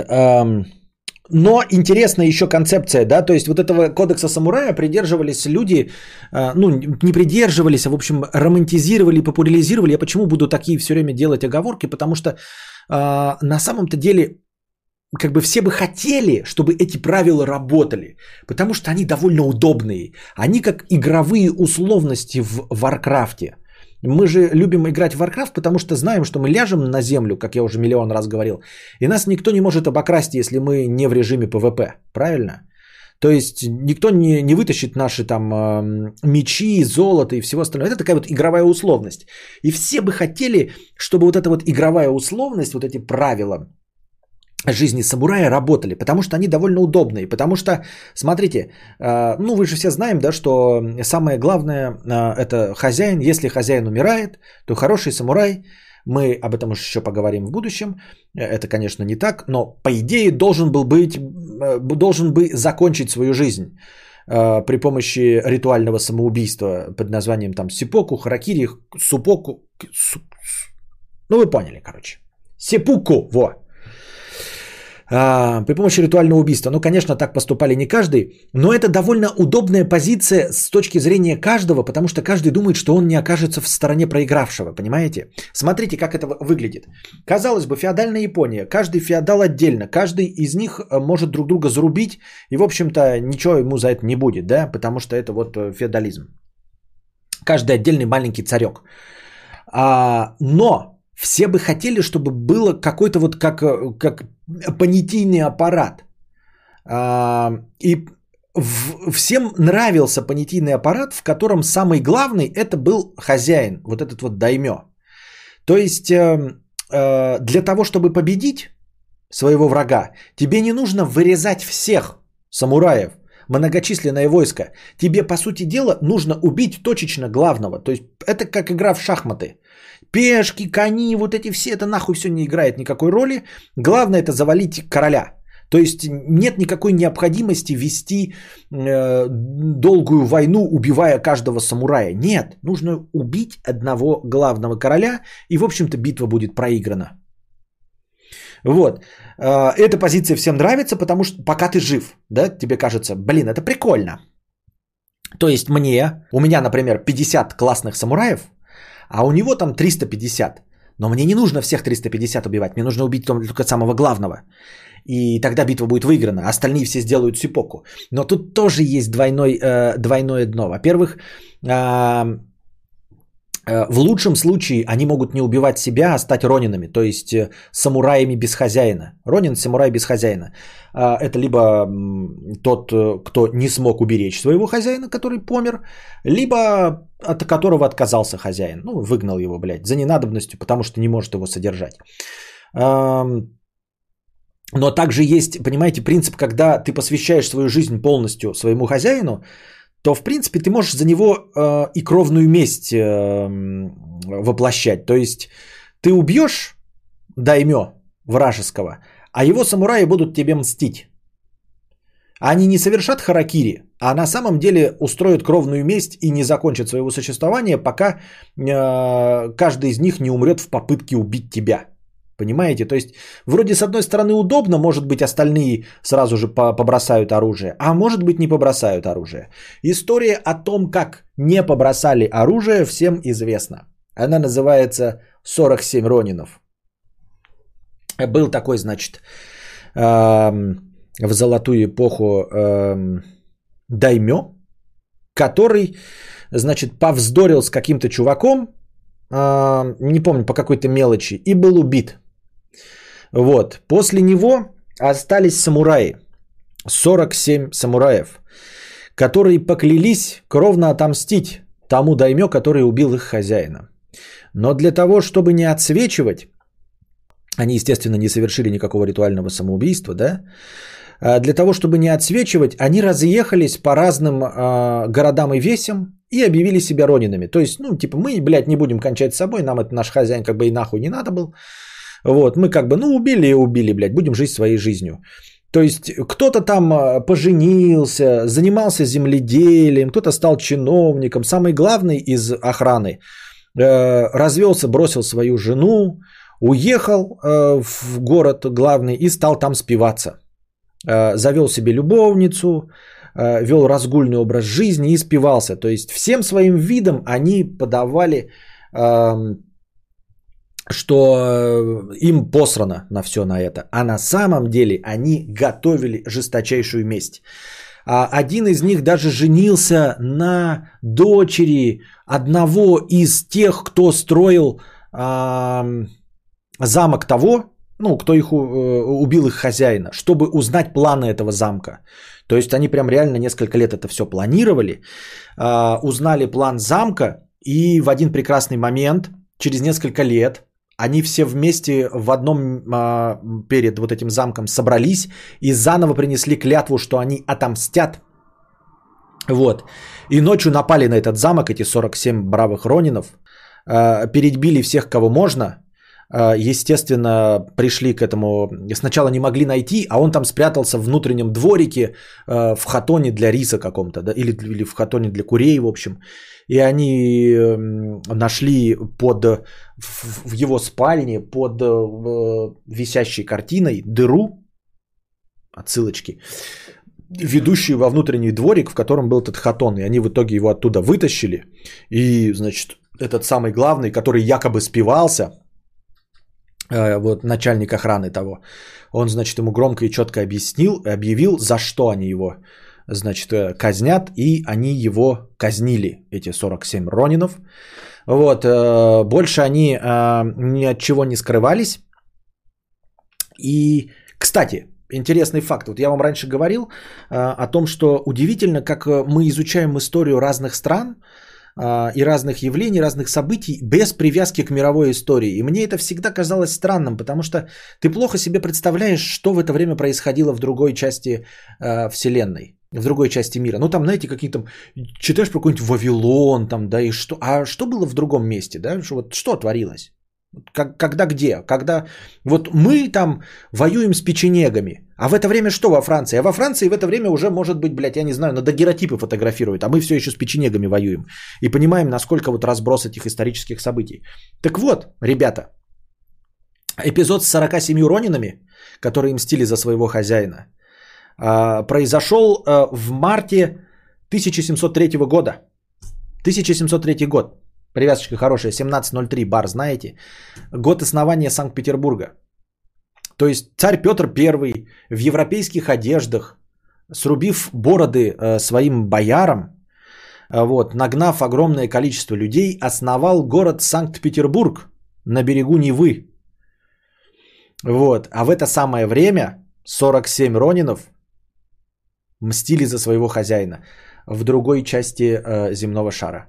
Вот так, чтобы у вас была привязка к датам. Так легче понимать, да? То есть, казалось бы, уже Европа. Царь Петр, ну, насколько это уже прям наши времена. Это прям не какая-то средне... не какое-то там дремучее средневековье. Это уже вот прям здесь и сейчас можно пощупать. А США еще не было даже. Вот. Э, а город Якутск уже стоял... Э, Якутск, в котором я родился, он основан в 1632 году э, неким Петром Бекетовым совершенно случайно. Совпадение? Не думаю. Э, в 1632 году э, на правом берегу реки Лены. Э, то есть к этому времени 70 лет уже стоял город Якутск.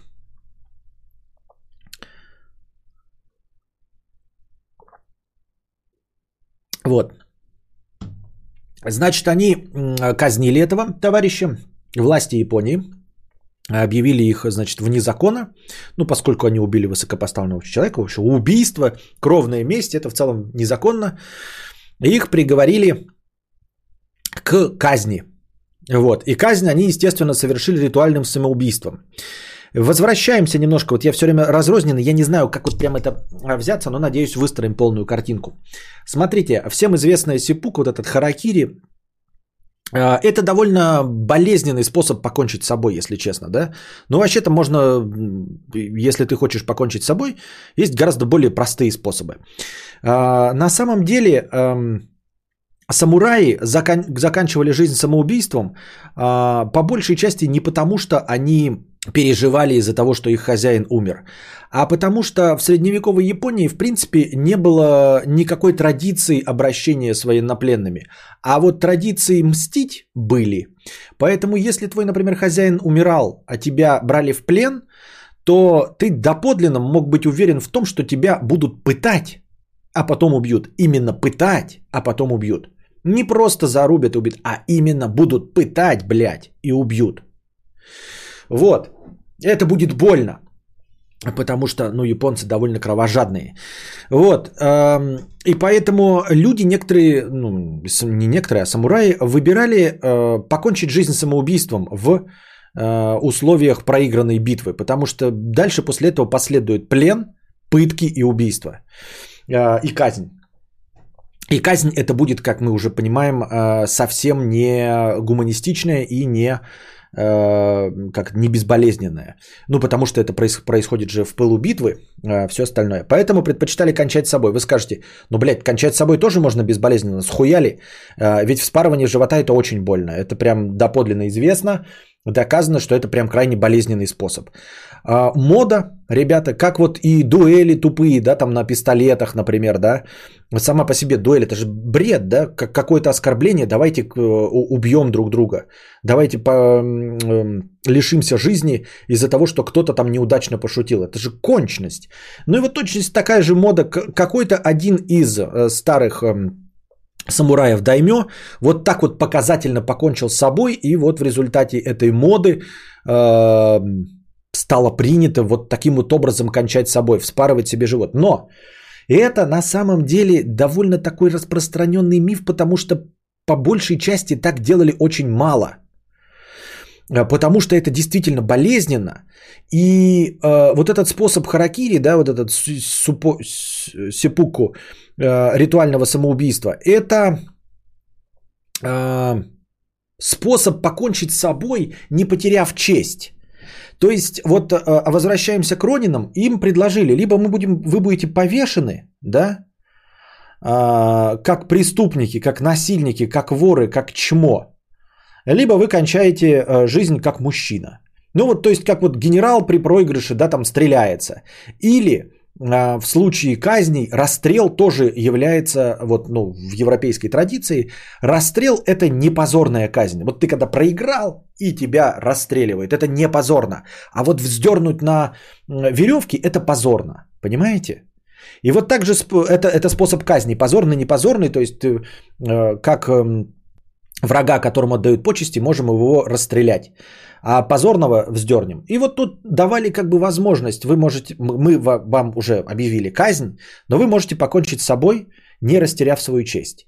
Вот. Но всем известно, что это болезненно. И поэтому потом уже был придуман вот этот вот способ, который в картинках во многих показан и преподносится как единственно возможный. Когда э, самурай быстро коротким ножом вспарывает себе брюхо, а рядом стоит секундант, который в эту же секунду срубает ему голову. То есть это все на самом деле эм, реверанс в сторону гуманизма.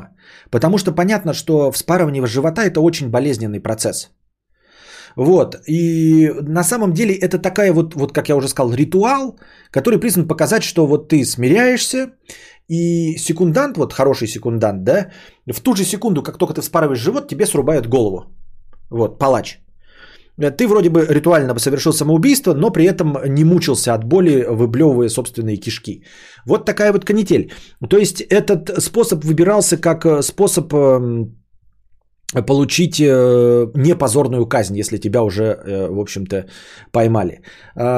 И вот, ну, то есть способ вспарывания живота вообще редчайше использовался, да, то есть самым первым, который моду ввел. Вот. А, потом, значит, э, почти сразу было, значит, э, использование этого секунданта, который плюс тебе еще рубил голову, чтобы это быстрее и безболезненно происходило. А потом это все довелось до того, что ритуал вообще, в принципе, э, не соблюдался. Не надо было вспарывать живот. Тебе давали либо деревянный меч, и ты просто делал вид, что вспарываешь, а потом тебе рубили голову. То есть вот так вот, да? Либо прямым те, этом давали тебе веер, то есть э, казнен, казнюемому, казним, казнимому человеку, самураю, давали веер, никакой не острый, ничего. Он им делал вид, что он спарывает живот, как бы это готовность свою а, обозначал, ритуал исполнял. И после этого ему мечом срубали голову. А, все традиции соблюдены, честь не посрамлена, враг уничтожен, а, а ему оказана честь быть казненным а, мужским способом. Вот и все. Так я не понял, что считалось шкваром, который надо было искупать смертью. Ничего. Ну, то есть, по вот этой романтизированной книжке шкваром считалось потерять хозяина. Но по факту э, кончали с собой, чтобы сохранить честь, либо кончали с собой для того, чтобы не, э, не помереть от пыток. От болезненных очень пыток. Если ты предал хозяина, тебе не давали помереть с честью? Вот теперь возвращаемся к 47 Ронинам. Э, насчет предавать хозяин и помереть с честью и все остальное. Э, легенда про 47 Ронинов очень популярная. Один из первых комиксов на японском языке был нарисован про 47 Ронинов. Э, это известные мифы, легенды и очень любимые японцами. Да, вот такое самопожертвование, месть. Их потом поймали, осудили и сказали, что вы будете казнены. При, при, приговорили их к казни. Э, сразу же после того, как они убили этого, э, ну, своего врага, одного из 47 Ронинов отправили э, послом, ну, куда-то что-то до кого-то информацию донести. В итоге их осудили, всех 47, но одного заочно, потому что его не было в городе. Вот, 46 Ронинов сделали себе вот эту сипуку с отрубанием головы, их похоронили, место их захоронения рядом с хозяином, место почитания в Японии, там цветы, все дела. Э, это вот геройское место поклонения. Тот 47-й Ронин, который был в пути, он не скрывался, он просто его, он как был самый младший из них.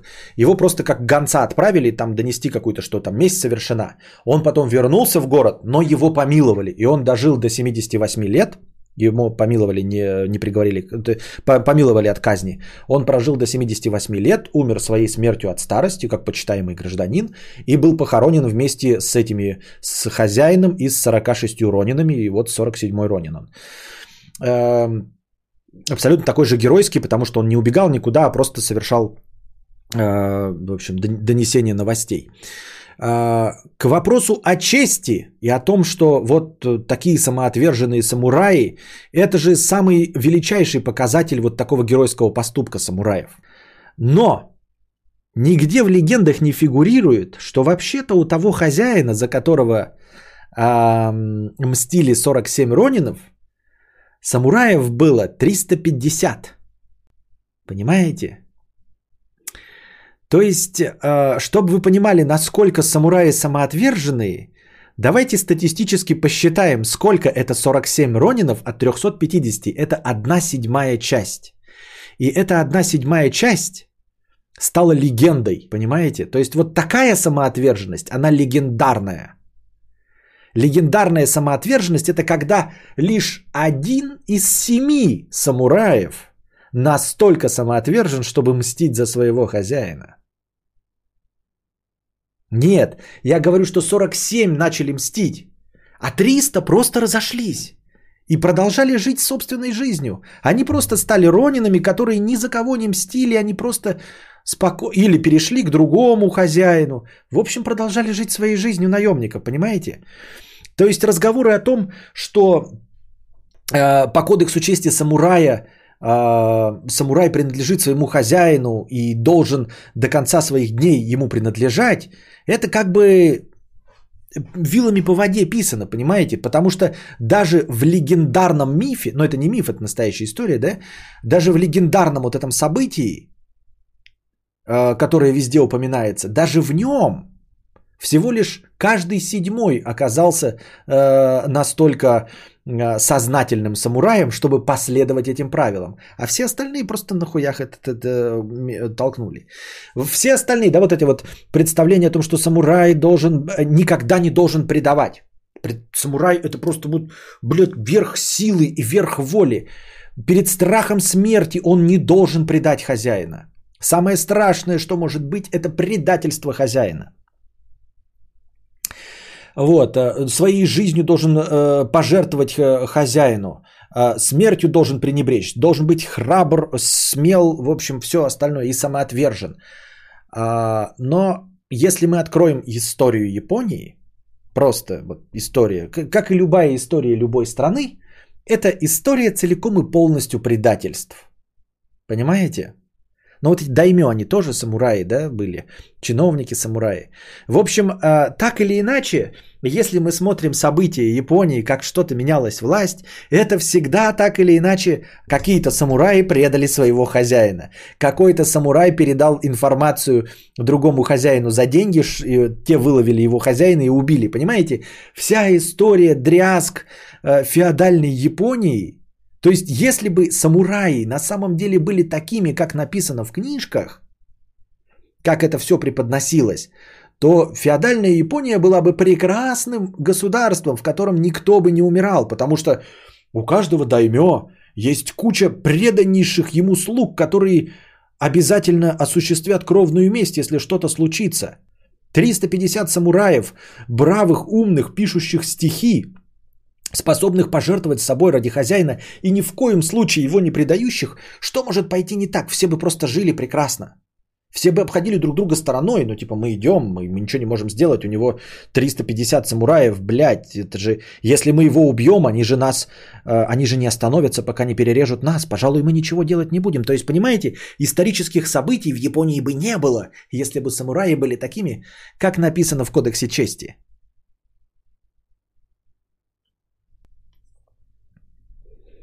Короче, 47 полезли в бутылку, а остальные до 300. Нет, их было всего 350, если я правильно помню. А остальные 300 такие. Да, ну умер, умер. Вот. Самураи всего лишь люди внезапно. Да, но, э, как я уже говорил, это, это обычное абсолютно поведение для всех людей во все времена, во все исторические эпохи. Но проблема в том, что вот таких кодексов чести а, вообще-то нигде не было, кроме Японии, понимаете? То есть так, чтобы вот такая пожертвенность хозяину. А они это педалируют, как будто бы у них это было.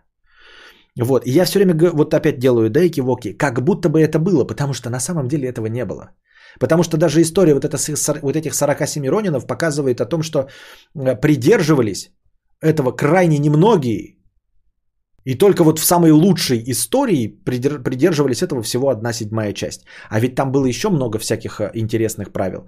Вот. Э, очень похоже на, знаете, настоящие историки понимают, что и рыцари из рыцарских романов не очень-то были хорошими людьми. То есть э, изнасиловать, убить детей, э, изнасиловать женщин в побежденной стране это легко и просто. Было в поведении рыцарей, круглого стола помощников э, какого-нибудь Артура. Точности таким же обычным это поведением было стандартного самурая. Э, вырезать детей, э, насиловать женщин, насиловать детей, вырезать женщин. Все вполне себе... Э, ожидаемо и нормально. Но самое главное, да, а, по большей части э, образ самурая наполнен мифами целиком и полностью, начиная от всего. Вот прям все, что мы знаем о самураях, скорее всего, по большей части миф. По части их преданности мы уже разобрались, по части того, как они были жертвенны, и по части того, почему они совершали харакири и все остальное. А, самая главная проблема, да, вот это вот э, написанное Бусидо в конце 19-го, начале 20 века, я забыл вот этим автором, это на самом деле, ребята, да, что-то наподобие, я побоюсь этого слова, что-то наподобие Майнкамф. Это, короче, была книжка, которую сознательно использовали в целях пропаганды – вот. Имперская Япония, она вот хотела воспитать новых воинов, и она им говорила, на самом деле вы не просто какая-то шушера, вы самураи. Вот, бравый. А чтобы напомнить, какие вы самураи, вот вам книжка, в которой вы герои, потомки героев, самоотверженные, пренебрегающие смертью и полностью подчиняющиеся хозяину. Но главное, смерть не страшна. Поэтому нацепляйте повязки на голову, садитесь в самолеты и врезайтесь в американские эсминцы. Понимаете? Автор этого совсем не поддерживал, он был напуган. Он писал книжку для европейцев. Он хотел европейцам показать, что мы не дикари. И он как бы романтизировал образ самурая, то есть человек был хороший, да, интеллектуал, романтизировал образ самурая, типа мы не ебаные, блядь, там мечники, и рассказывает, что на самом деле, ребята, наши самураи это не бешеные, блядь, э, кровожадные э, азиаты. Нет, у них был кодекс, вот. И этот кодекс не сильно отличался от вашего кодекса чести э, на основе христианской философии, мировоззрения. Писал автор, а потом он вдруг узнает, что его книжку используют в целях пропаганды, говоря, что вот так воинам нужно поступать, э, жертвовать своей жизнью и э, это как его, э, резать мечами эм, поганых америкашек. Слушай, мудрец, а получается ниндзя-наемник это был профит? Нанял, замочил кого надо, концы в воду. Кто нанял, зачем, кому мстить? Никакой мести, пока труп за денежки. Ну, я не знаю, ниндзя как с этим связано, если честно. Вот, самураи, да, э, э, на самом деле это же вот такое сословие, как я уже говорил, служивые, да, которые живут чисто на деньги от военных походов. Ниндзя это вообще кто такие? Честно говоря, они как ни с самураями не связаны. Ниндзя это какие-то какие отдельные клановые явления. И, по-моему, ниндзя это что-то вот типа, ну это низкопробные, это же наемники. Это совсем не самураи, это вообще не про это. То есть это тоже э, э, про ниндзя, наверное, другая лекция должна быть. Э, про романтичный образ этих ниндзей. А, которые на самом деле находились на как-то низшей ступени иерархии, мне кажется, воинов. Я почему-то себе так это представляю или где-то об этом читал. Так вот, а, самураев же было, ну, тоже мало. А, потом их расплодилось дофига. То есть сначала самураи это были вот чуть ли не аристократы из поколения в поколение, ну, вот переходящие слуги э, одного какого-то хозяина. Потом, ну, Япония развивалась, места было дофига, воевать тоже всем хотелось, а самураи как бы, ну, количественно очень быстро уменьшаются. Если у тебя, блядь, 350 самураев, то там в битве ты положил 150 самураев, тебя стало мало самураев. Ну и аристократов-то больше не рождается. Ну, они, а, а, самураи быстро кончаются в битве. Вот такая вот интересная фишечка, да? Когда воюются большими числами людей, миллионами, то, в общем, они кончаются довольно долго.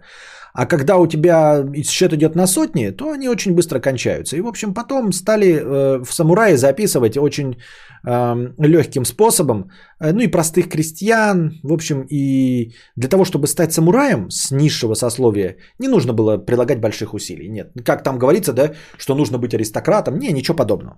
Потом уже вот во времена, э, как это, заката эпохи самураев, э, в самом, при, при, при переписи населения, короче, как вот у нас, помните, в, при первых переписи населения, уже в новом веке, люди писали там себе национальность э, эльф, и у нас там 10 тысяч эльфов было, да, там, э, там 2 тысячи хоббитов.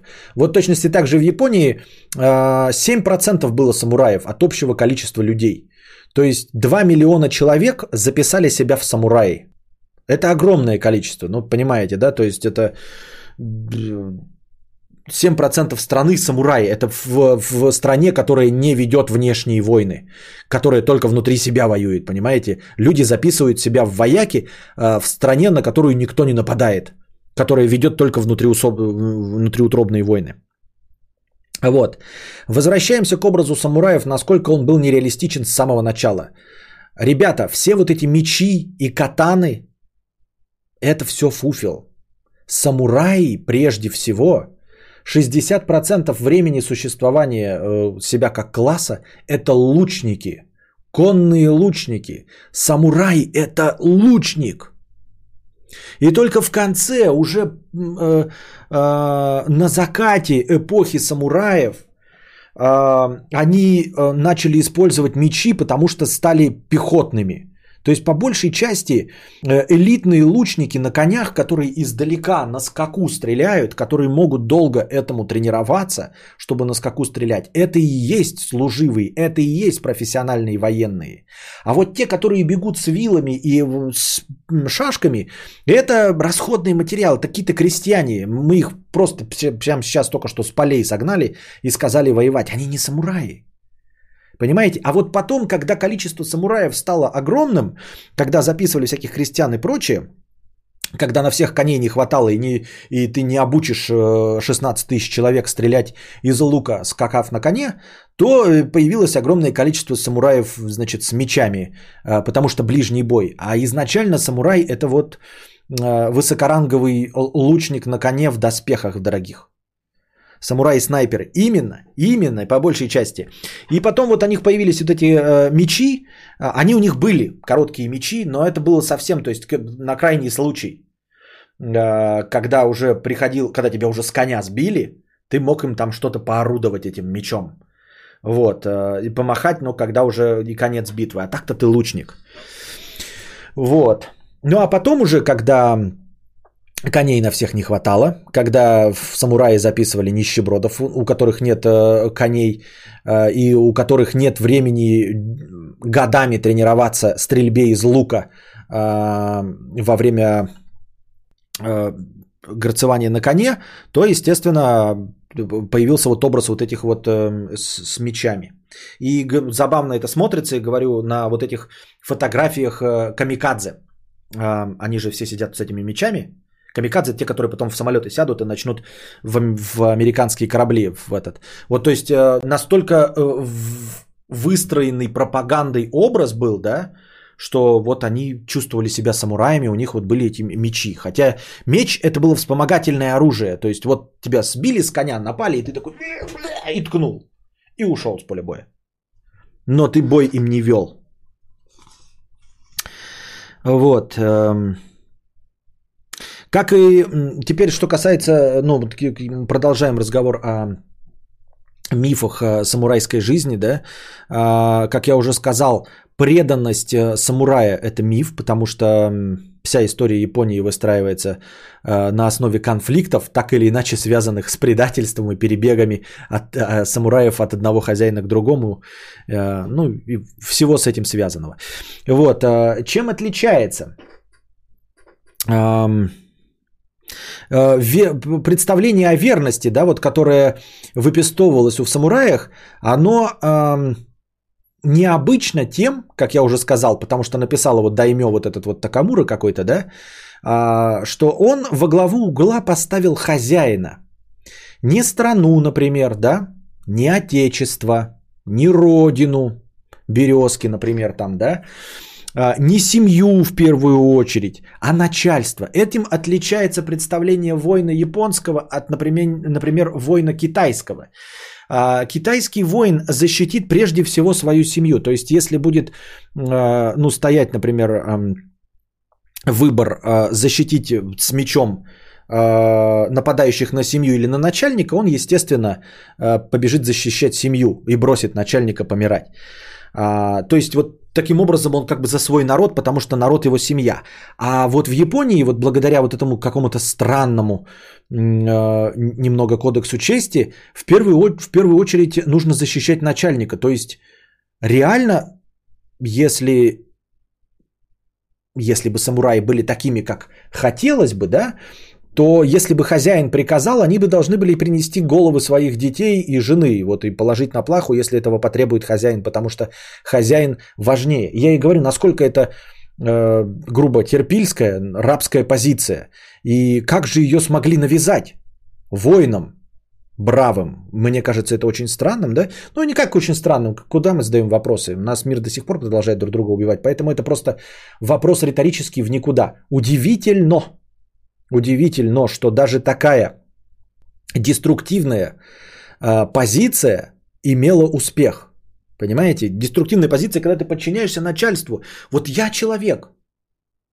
И в какой-то книжке написано, что я должен всю свою жизнь отдать вот этому другому человеку. Не по любви, не почему, а просто по факту того, что он мой хозяин. Он не божество. Это не моя любовь.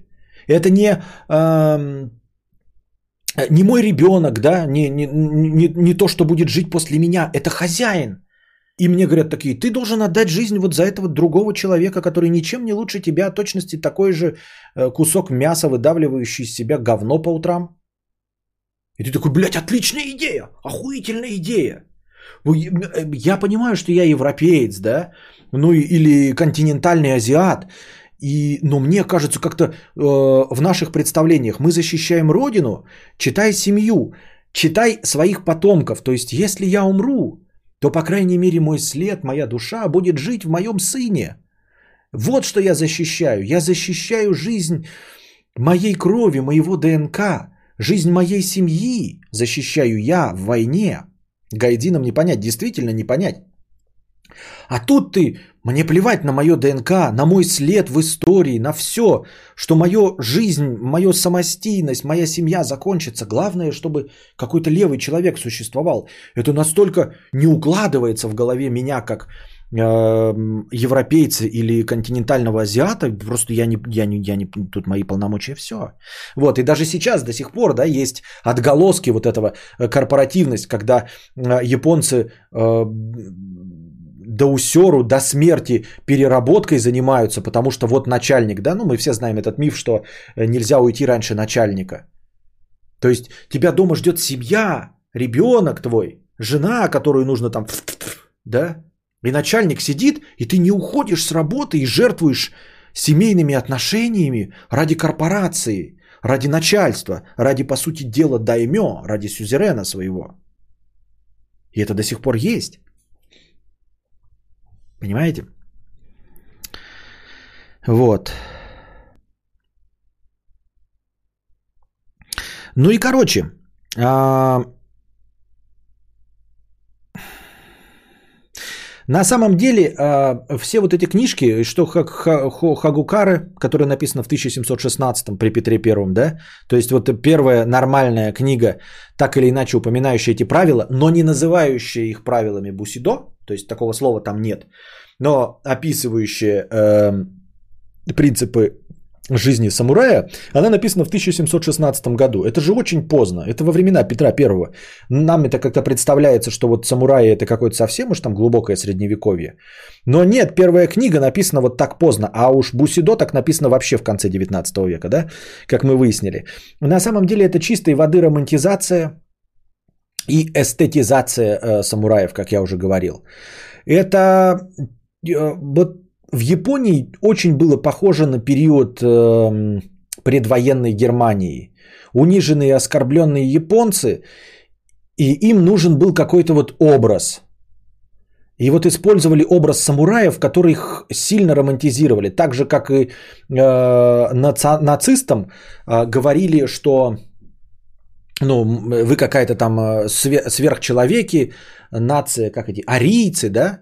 И вот точности так же, э, только не про нацию, а про вот путь воина, самурая, э, использовалась пропаганда в Японии. И удивительно, что Япония, как союзники Германии, как проигравшая страна во Второй мировой войне, вот это вот путь воина и вся вот эта пропаганда не были уничтожены на краю. Вот сейчас, например, в Германии невозможно э, читать какие-то работы фашистов, да, вот эти пропагандистские э, тексты какого-нибудь там, э, кто там у них был, Геринг или кто по радио-то выступал, я забыл. Но это же все прям под запретом, это табу, об этом говорить нельзя. Это все было развенчано, раскритиковано в пух и прах. И никто этим пользоваться не, не может. А в Японии это до сих пор, то есть они, э, это был именно инструмент пропаганды, романтизации и эстетизация э, воина, который на самом деле таким не был. Который был и разбойником, и пьяницей, и грязным, да. Ну, понятное дело, это я сейчас говорю уже про 20 век. А в 1716 вот это Хагукара написано было на самом деле тоже с той же самой целью. Только не было такого плохого положения, как предвоенной Германии или предвоенной Японии.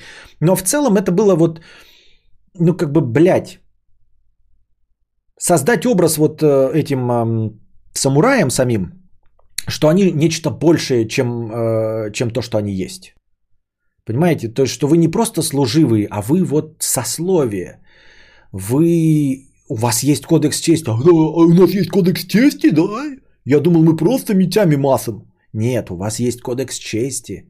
У вас есть правила поведения. И так вот постепенно эти правила поведения стали обычными. Когда закончилось это вся, все это мероприятие, да, что у нас будет настроение? Я дочитаю статью или мы прервемся, блядь, и я забуду, и у меня э, пропадет весь запал? Ста- осталось немного, я просто прерву и больше продолжать не буду, если мы сейчас закончим. Вот, когда все это закончилось, там в 1000 каком-то, ну, в 1800 каком-то году, ближе вот прям совсем к 20 веку, 1887-78 император э, упразднил самураев. Э, самураи как э, люди, которые ну, мало чем умеющие заниматься. Понятное дело, что их было как жопа и жуй, поэтому э, огромная часть из них, вот этих двух миллионов, как я говорил, э, занималась просто сельским хозяйством, просто приписывали себя к самураям и, в принципе, были готовы э, воевать, да, но по большей части и, и вели оседлый образ жизни. Но часть настоящих самураев, то есть военных, которые больше ничего, кроме как воевать, не умеют, пошли просто в бандиты, в обычные бандиты, да, гоп-стоп а, такой низкоуровневый, а часть организовала первые кланы прародителей Якудза. Да, это вот после расформирования самураев, вот они пошли, нечем было им заняться, и они э, стали преступные э, такие серьезные группировки создавать, которые впоследствии стали Якудза. Вот.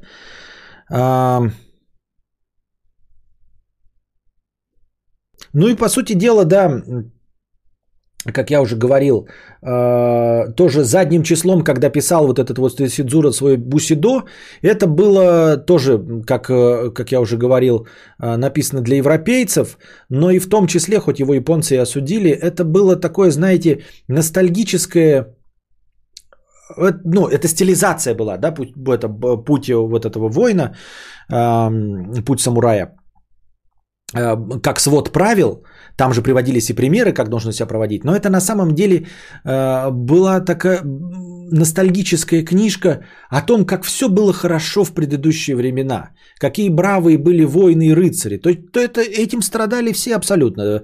Европейцы писали э, про рыцарей, которых никогда не существовало, потом, правда, э, развенчивали это при помощи Дон Кихота. Но в целом это такая стандартная традиция, когда ты... А раньше было лучше, а раньше было вот заебись. По сути дела, писать в какие-нибудь там 90-е годы про то, как хорошо было в Советском Союзе, это вот то же самое. Понимаете? Как в 90-х, э, когда вот полная разруха, да, когда Япония находилась вот на грани до того, как она совершила свой скачок, она вот находилась внизу, и вот э, помимо самого автора, я говорю, как вот вообще происходила эта популяризация, почему множество людей, скорее всего, участвовали Э, в этом процессе. А не так просто. Никто же не писал там да, государственная политика, давайте пропагандировать самураев. Нет, это как-то вот просто легло в благодатную почву, и те люди, которые могли как-то выражать свое мнение, они вот поддерживали образ самурая. Это как вот, как я уже говорил, что в Советском Союзе все было хорошо. Никто не помнит, что и там маньяки были, и также терроризм был. А вот какой-то образ, что в Советском Союзе все было хорошо. И самураи все были приличные люди, все были вот геройские войны, способные пожертвовать собой ради э, хозяина.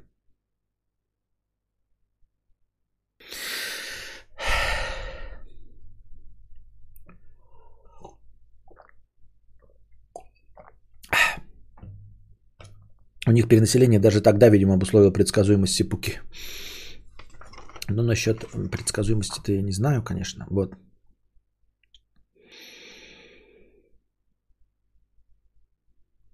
Ну что, нет? Ну, на нет и сюда нет. А, держитесь там. Вам всего доброго, хорошего настроения и здоровья. На этом лекция про самураев закончена. Дальше я точно продолжать не буду.